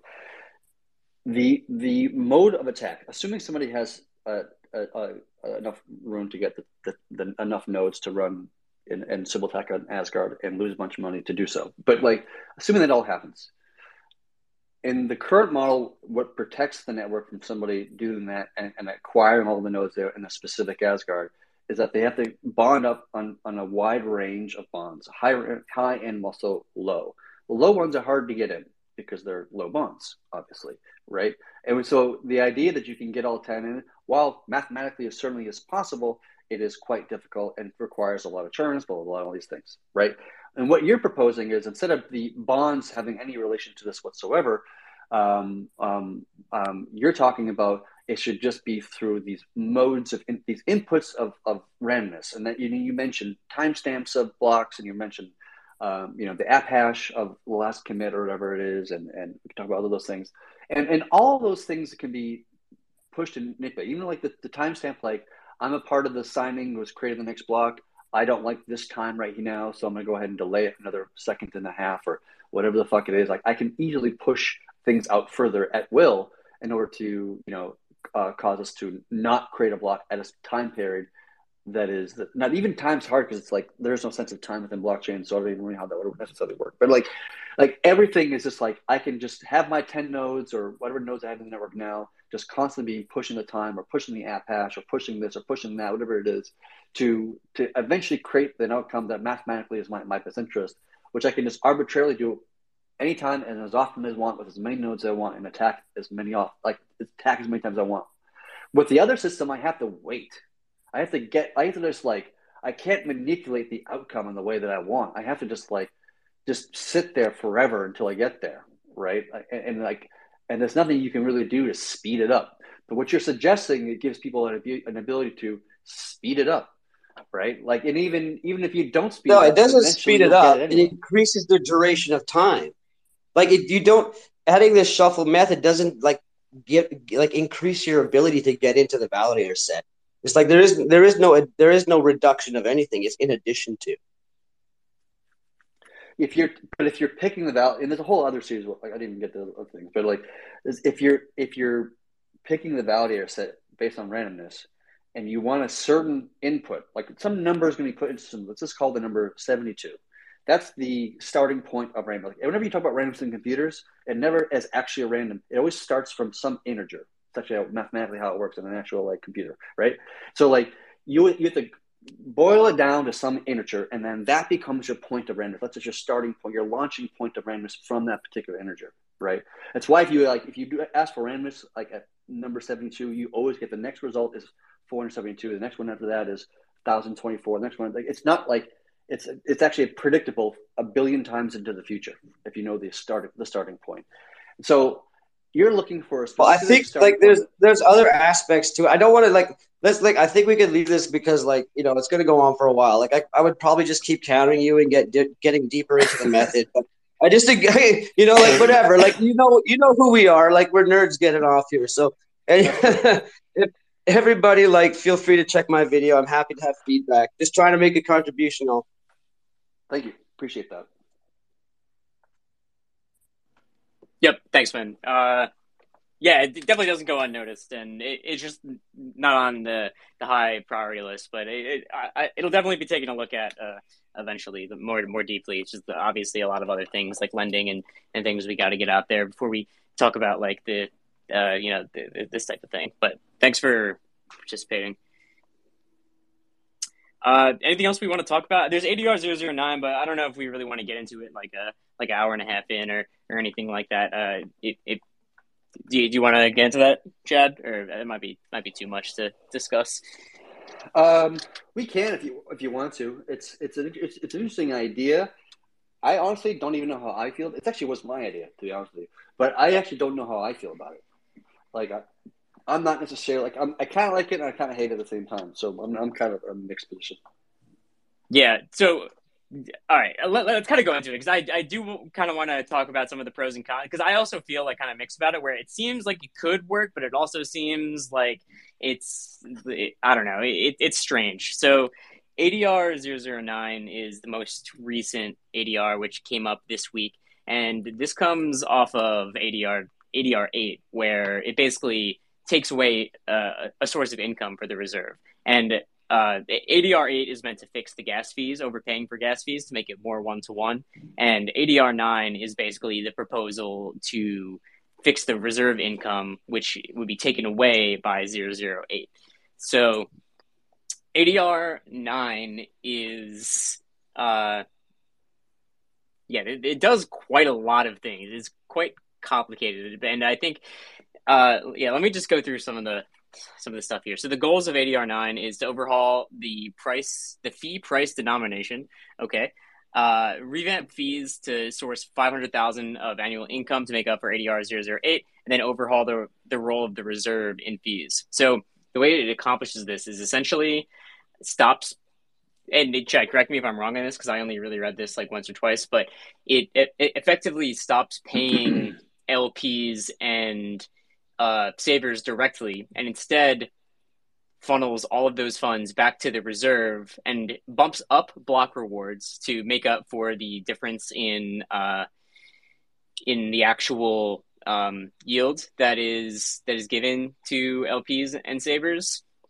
And the the end result of this is basically all yield is given to LPs and savers through block rewards only.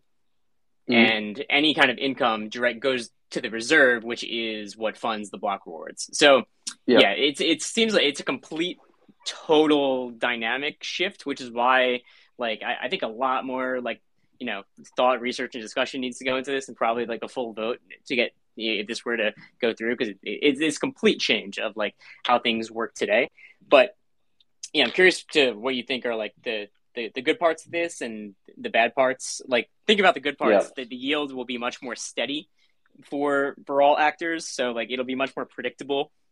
Yep. Uh, but at the same time, it like you know, it, it I don't know. It, tell me what tell me what you think about this, Chad, and where you're where you, where you think the wins are and where you think the uh, where the shortcomings are. Yeah, I mean, it's like all right. So in ADR 008, we're reducing the gas fees um, the, that you, that swappers pay um, to, so that they you know have better price execution. To what we were kind of saying with our wizard earlier about you know putting an X and get as much Y out as you can. The gas fee being a three X gas fee in its current implementation, you know, takes out a, a, you know reduces Y by some number for that purpose. And so that what that hurts in a sense is, is it hurts the shrimps, right? Not, not so much the whales because they don't really, they probably don't really give a shit, but the shrimps, the smaller trades, kind of get you know.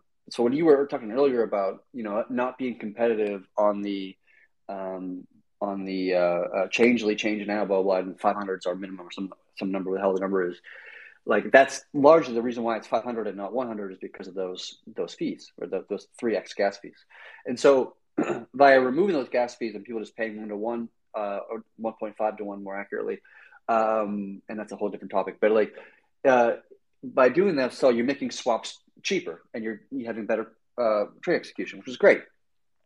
But now we basically lost more or less. We basically lost the major income for the reserve, and so this idea, in some ways, um, says that okay, what's going to pay for the reserve is not necessarily the swappers themselves, because they're going to pay the same swap fees either direction, like either way. It doesn't really matter if this is enabled or not enabled. They're still going to pay ten dollars in swap fees.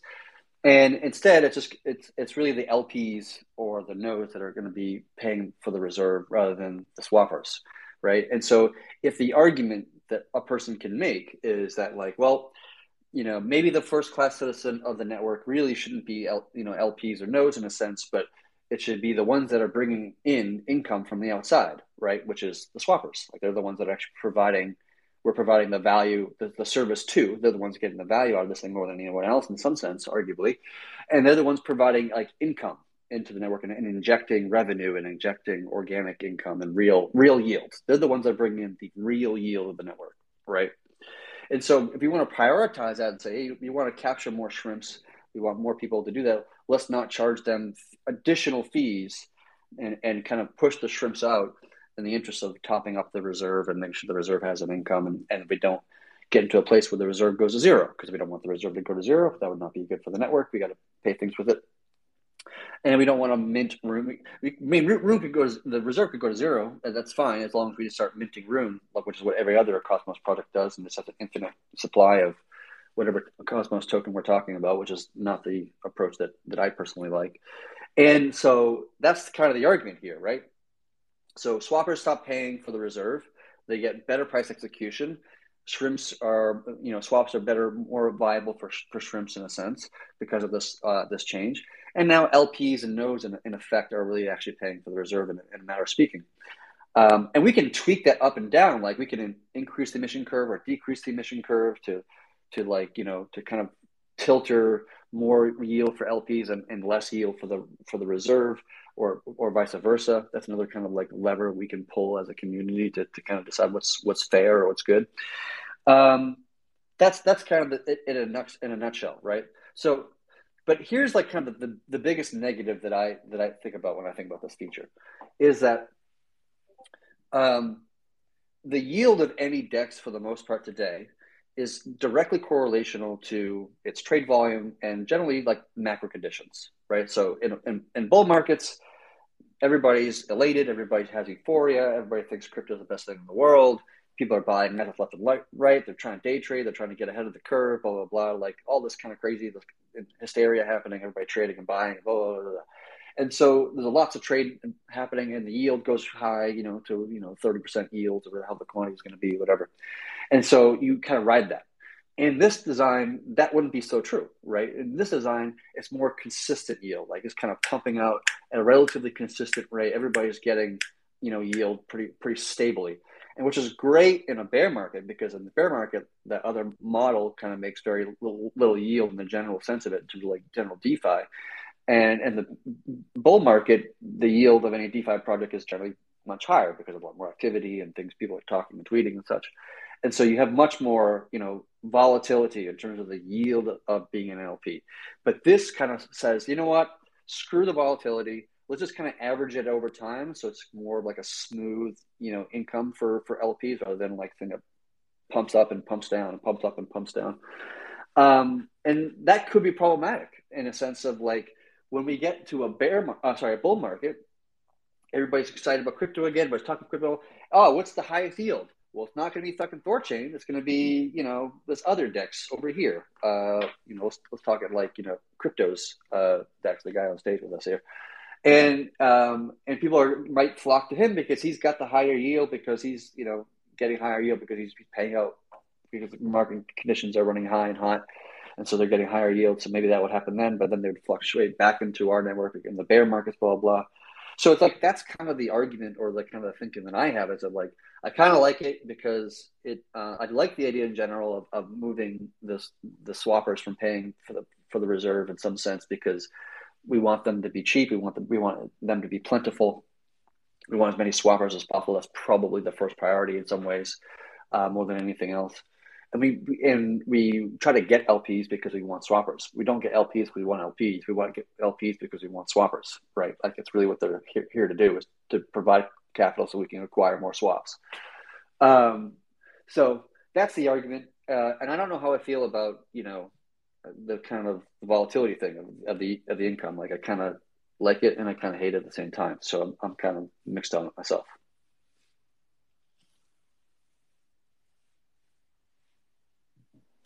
Yeah, it, it's just a, it's a big departure from where we're at currently, and I, I definitely think more like I, I, think we just need some data, especially like on things like block rewards.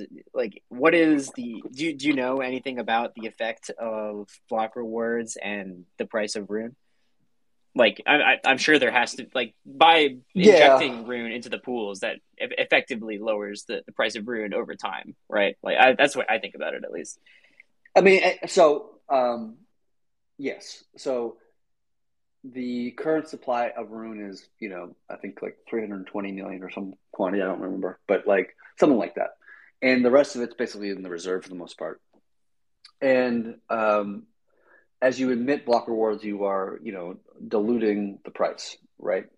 And and uh, you know that's just a, the fact of the mathematics of it, right? Like you can't deny that.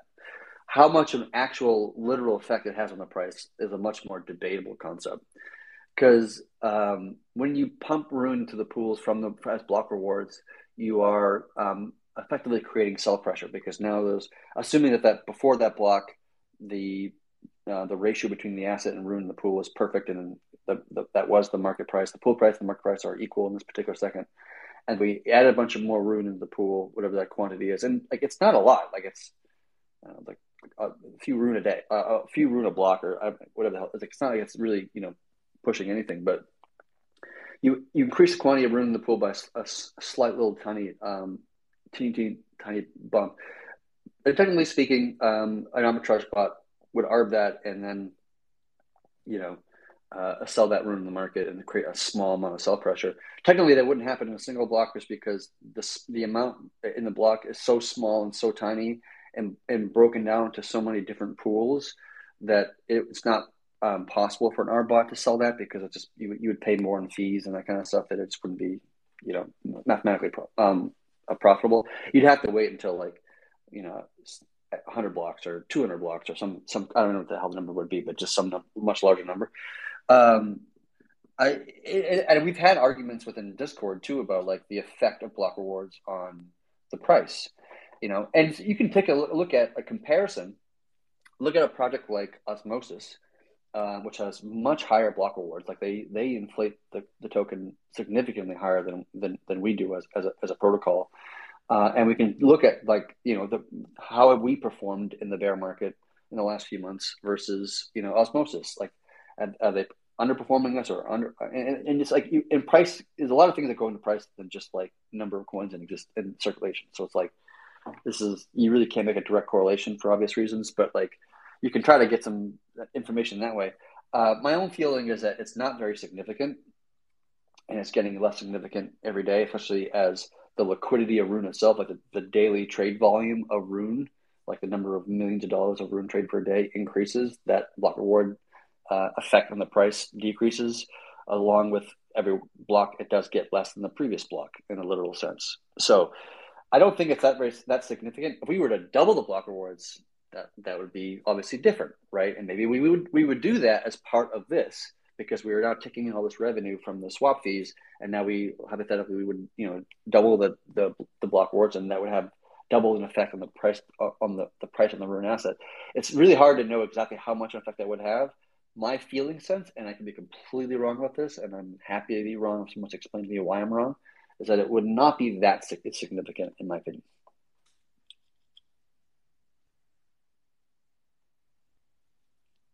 Yeah, I was just wondering if there was any actual analysis that went into it. I guess it does make sense though. I think it's around like 30k rune a day, and especially when that's divided amongst all of the pools, it it is not especially significant when when it comes to the actual depth of the pools and how much it's it's diluting.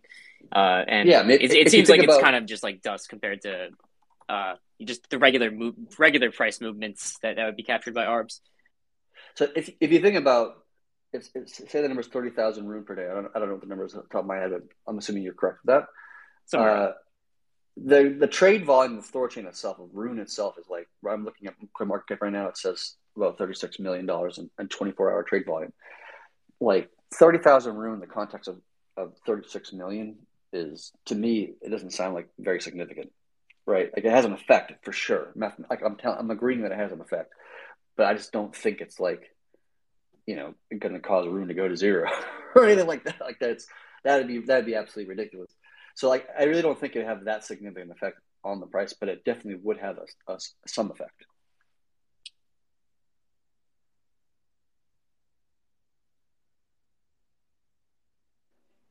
Yeah, is there any data that you think that would um, be useful to know to determine whether uh, like ADR nine is the direction, the, the better direction to move in, or like what, what kind of data do you think that we need to to look at to determine whether this is the right direction to go, or to continue with the, the, the current model of paying LPs directly rather than paying the reserve and have the reserve pay LPs? Yeah, I mean, to me, it's I don't. I, it's not so much about like data collection, in my opinion, uh, at a high level. It's more about answering like two questions that I think the community should think about and decide for themselves whether they think this is a good idea or bad idea. The first question is, who should pay into the reserve to keep the reserve pumping and, and working and all these kind of things, right? Should it be proppers? Should it be LPs? Should it be uh, nodes? Uh, it could be just rune holders by just minting rune into the reserve. Like that would just cause rune holders, everybody who's holding rune to, to pay into it, right? That could be the answer. That's the first first uh, a question to, to answer. Second question that you should think about is, do we like the idea of more consistent yield for LPs and notes? Is that a good thing or is that a bad thing? And I think you can make an argument for it's good. You can make an argument for it's bad. I think both have legitimate and fair points to be, to be made. But that's just the two questions I think at a high level. If you want to get to a high level discussion, think about those two questions and answer those two questions. That probably tells you the general direction you like. Would it be possible to go back in, in time, say a year, and simulate what the uh, what what the difference would be in a position? Say we implemented this one one year ago, and you look at any uh, any LP position. You know, get obviously given the same price movements and given the same income, but instead distribute it. Is that is that even like a possible calculation to to make to help to like drive yeah. uh, one direction or the other? It is, and but it also depends upon like um, changes to the emission curve, right? And it also depends upon like when you entered and when you exited. So so like to think of it um, and another way of like the yield that, that the reserve earns from the swap fees in this scenario, it's paying out over a curve over like 100 years to come, right? It's like most of it's happening now, but you know, there'll be a tail end of it in 100 years, 200 years, 300 years. Like it, it really, it literally goes like, like that. Like the mathematics, you know, uh, is kind of fascinating to look at. So it's like income made now is used to, to pay into future LPs and future nodes right? And so you could, so if you want to answer that question, you just asked about like, oh, if, if you switch this like a year ago or a year and a half ago or something like this, it depends on what you, what you how you change the emission curve. If it's unchanged or it's increased or decreased, whatever direction you want to go, that will change the outcome of that. But yeah, I think it's theoretically possible to, to calculate that. I think like maybe Orion or uh, one of the other um, data science people in the in the community can probably do that calculation. Yeah, because it seems like paying to the reserve directly is almost like saying, oh, like we're putting this money in a trust where it gets mm-hmm. distributed mm-hmm. to you over the next hundred years. So it, it's like it's like forcing someone to, to to save basically, where instead of just giving them the the earnings that they would have had, it's like saying, oh yeah, we're these these are the earnings, but we're going to give them to you over the next hundred years, and if you leave before then, then you're not getting the full earnings. So like. But but they would also be be since the block rewards would be turned up, then they would be getting paid more from those block right. rewards. So yeah, it's just it's uh, right. uh, at that point it would be more or less nuts, right? Like it would more so be uh, in some sense a, a, dead even scenario anyway, right? If, if the block rewards are increased in a relative to the you know, the, the decrease of, that you lose from the swap fees itself, then it's like it's nothing happened. Like it's actually mathematically it's actually not it's not the same technically speaking, but for all intents and purposes, nothing changed in the network at all.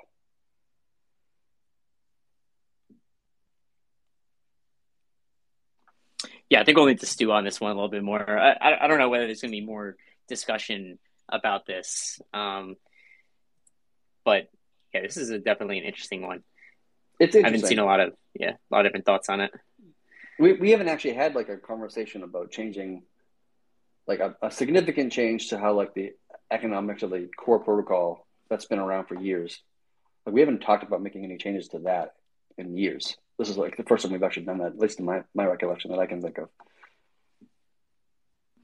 Yeah, and it it does kind of make sense to rethink some of the core economics, but it, it's also a lot of change where it's like, you know, th- things do work as is and there could be better solutions, but is there is there a solution that is simple enough to arrive to that produces a better outcome?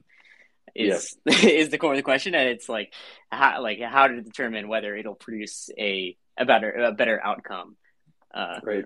or not? Because we use because it's not just the the reserve doesn't just pay for um for block rewards, like it's also doing things like underwriting, uh, lending, and and other things as well. So there, there's like a lot more yeah. implications than just like the future LP rewards.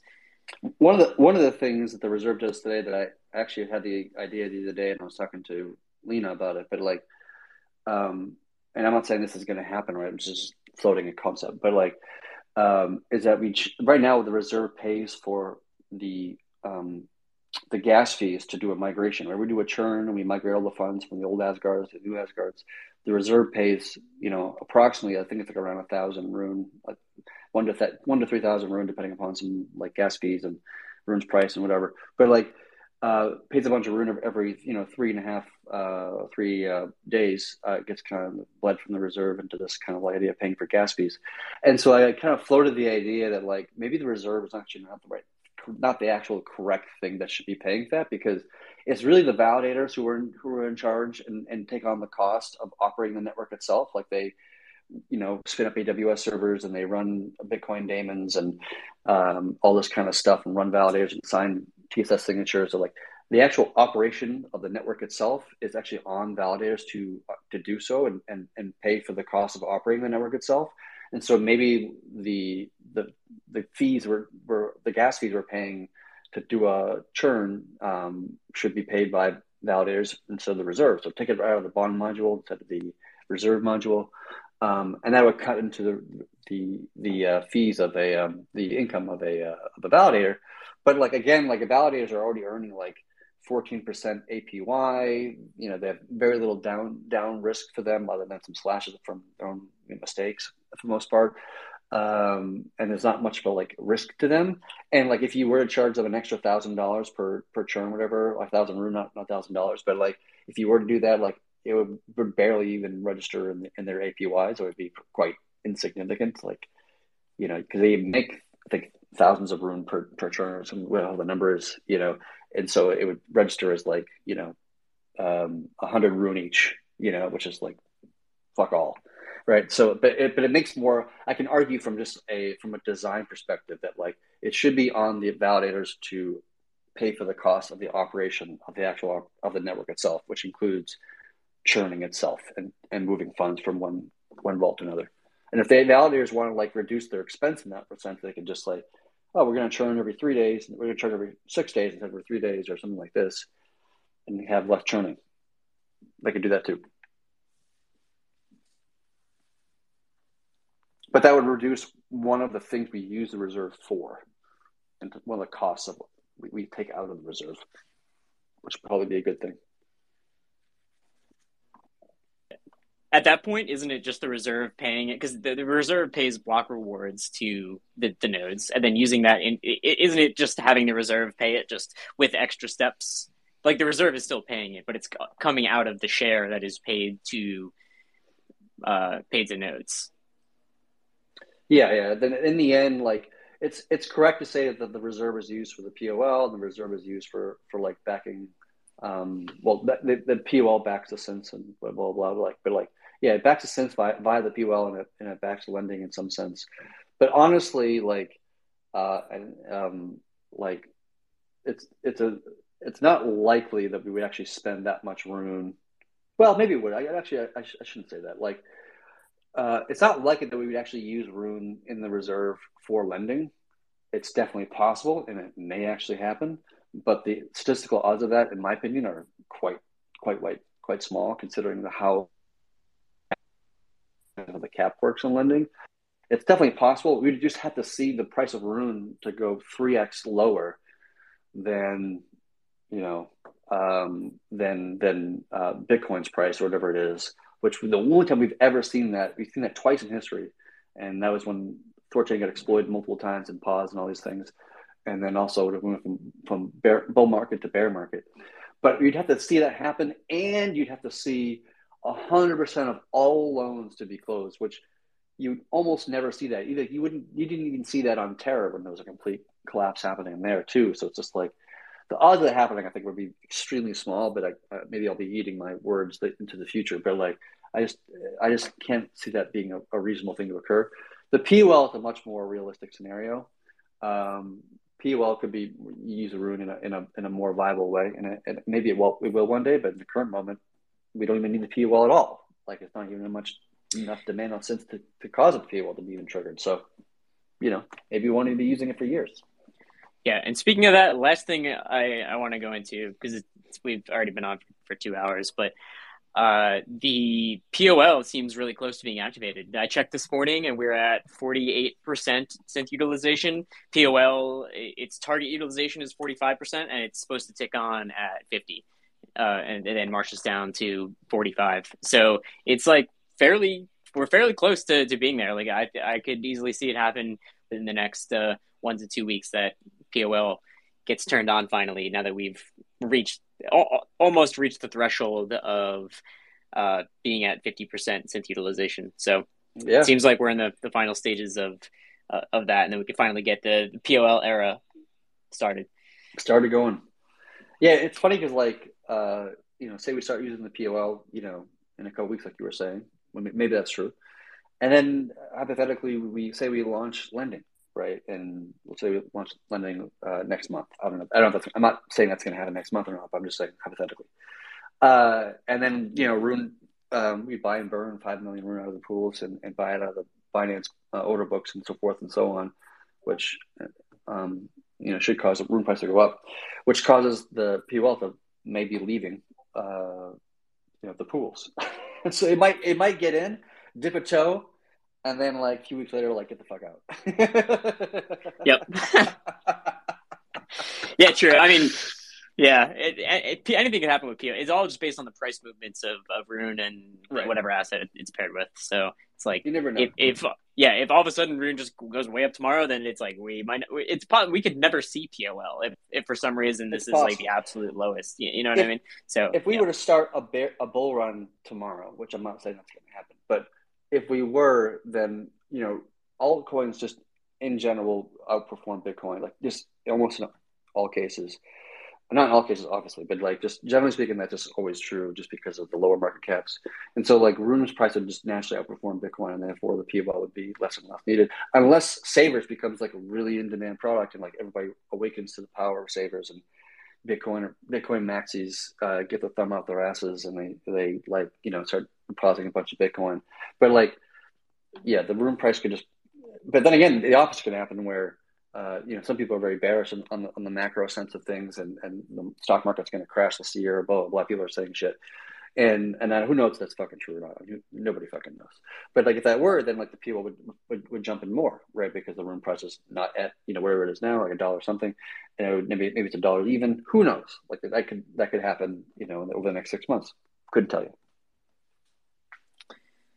Actually, actually, last thing, I, I think you, I think you said you might be away, Chad. Uh, May 17th, there's there's going to be a, a, side event at uh, Bitcoin Miami, the Bitcoin Builders Conference. Uh, it, it's mostly dedicated to layer twos, and I guess like you know like Stacks is going to be there. Some of those some of those wallets. Uh, I asked them about speaking slots, and they were totally down to have one of us at the uh, at, at, the stage on uh, on May 17th doing a spot there. So if you're available, it'd be great to get you down. But I think you might be busy, so we'll see if anyone, any of the Nine Realms guys, or maybe I'll I'll go out, or um, I, I, think it'd be a good idea to just have some FaceTime down there, though. And it's always good to meet builders in person for, for integration stuff. But yeah, I mean, it, it sounds yeah. like a lot of fun, and, I, and I'd be down to do it. But my my my wife and I and my kid are going to Japan uh, probably next week, so so we'll probably be gone for an extended period of time. Um, I know I'll be still you know alive and working and such, but I'll be on I'll be in Japanese time time period time zone. Cool. Well, have fun in Japan, Chad. And then, uh, so I guess, uh, yeah, definitely let us know because then that means we may or may, or may not do these spaces. Uh, we'll, we'll figure that out. Yep. Appreciate it.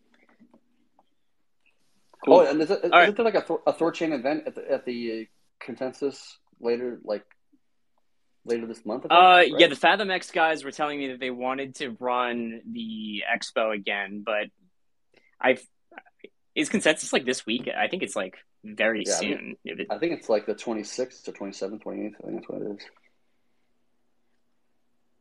Yeah, I I think they, they were talking about it, but I haven't really seen any noise since. They they were trying to get some speakers and and, and such, but um, you know, I think there's just a lot of challenges to go into it, and they were also they were asking me about this like two three weeks ago, so it was like yeah, very very recent. So it was it wasn't like a, a huge notice. Uh, nor, nor do I think Yeah, like yeah. a lot of uh, people from the community would, would be out there. So I'm not sure if the cost is worth it. They they seem like they wanted to do it though. And they they're also local to the area, so uh, yeah. They asked they asked me if I'd be willing to to speak whenever, and I, and uh, I kind of um, at that time I didn't know if I was going to be in the country or not, and now I and now I know that I'm not, so I won't be able to go personally. But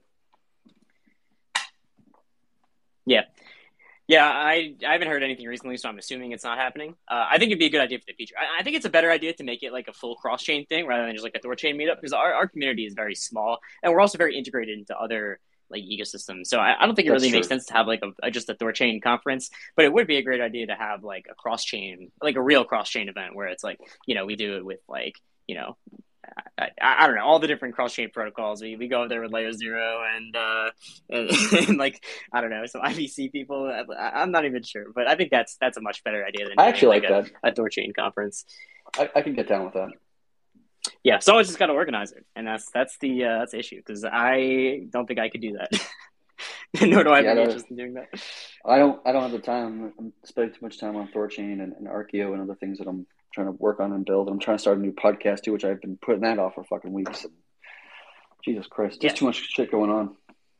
And then you're going to Japan. And I go to Japan. Yeah,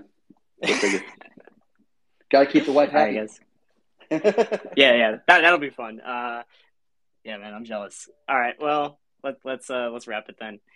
Great guys. seeing you guys again, and uh, yeah, maybe next week, or if you're if you're away, then uh, maybe not. So yeah, thanks everybody. Hey guys. Yeah, sounds good. Enjoy Japan. Thanks, man. See you guys. Peace.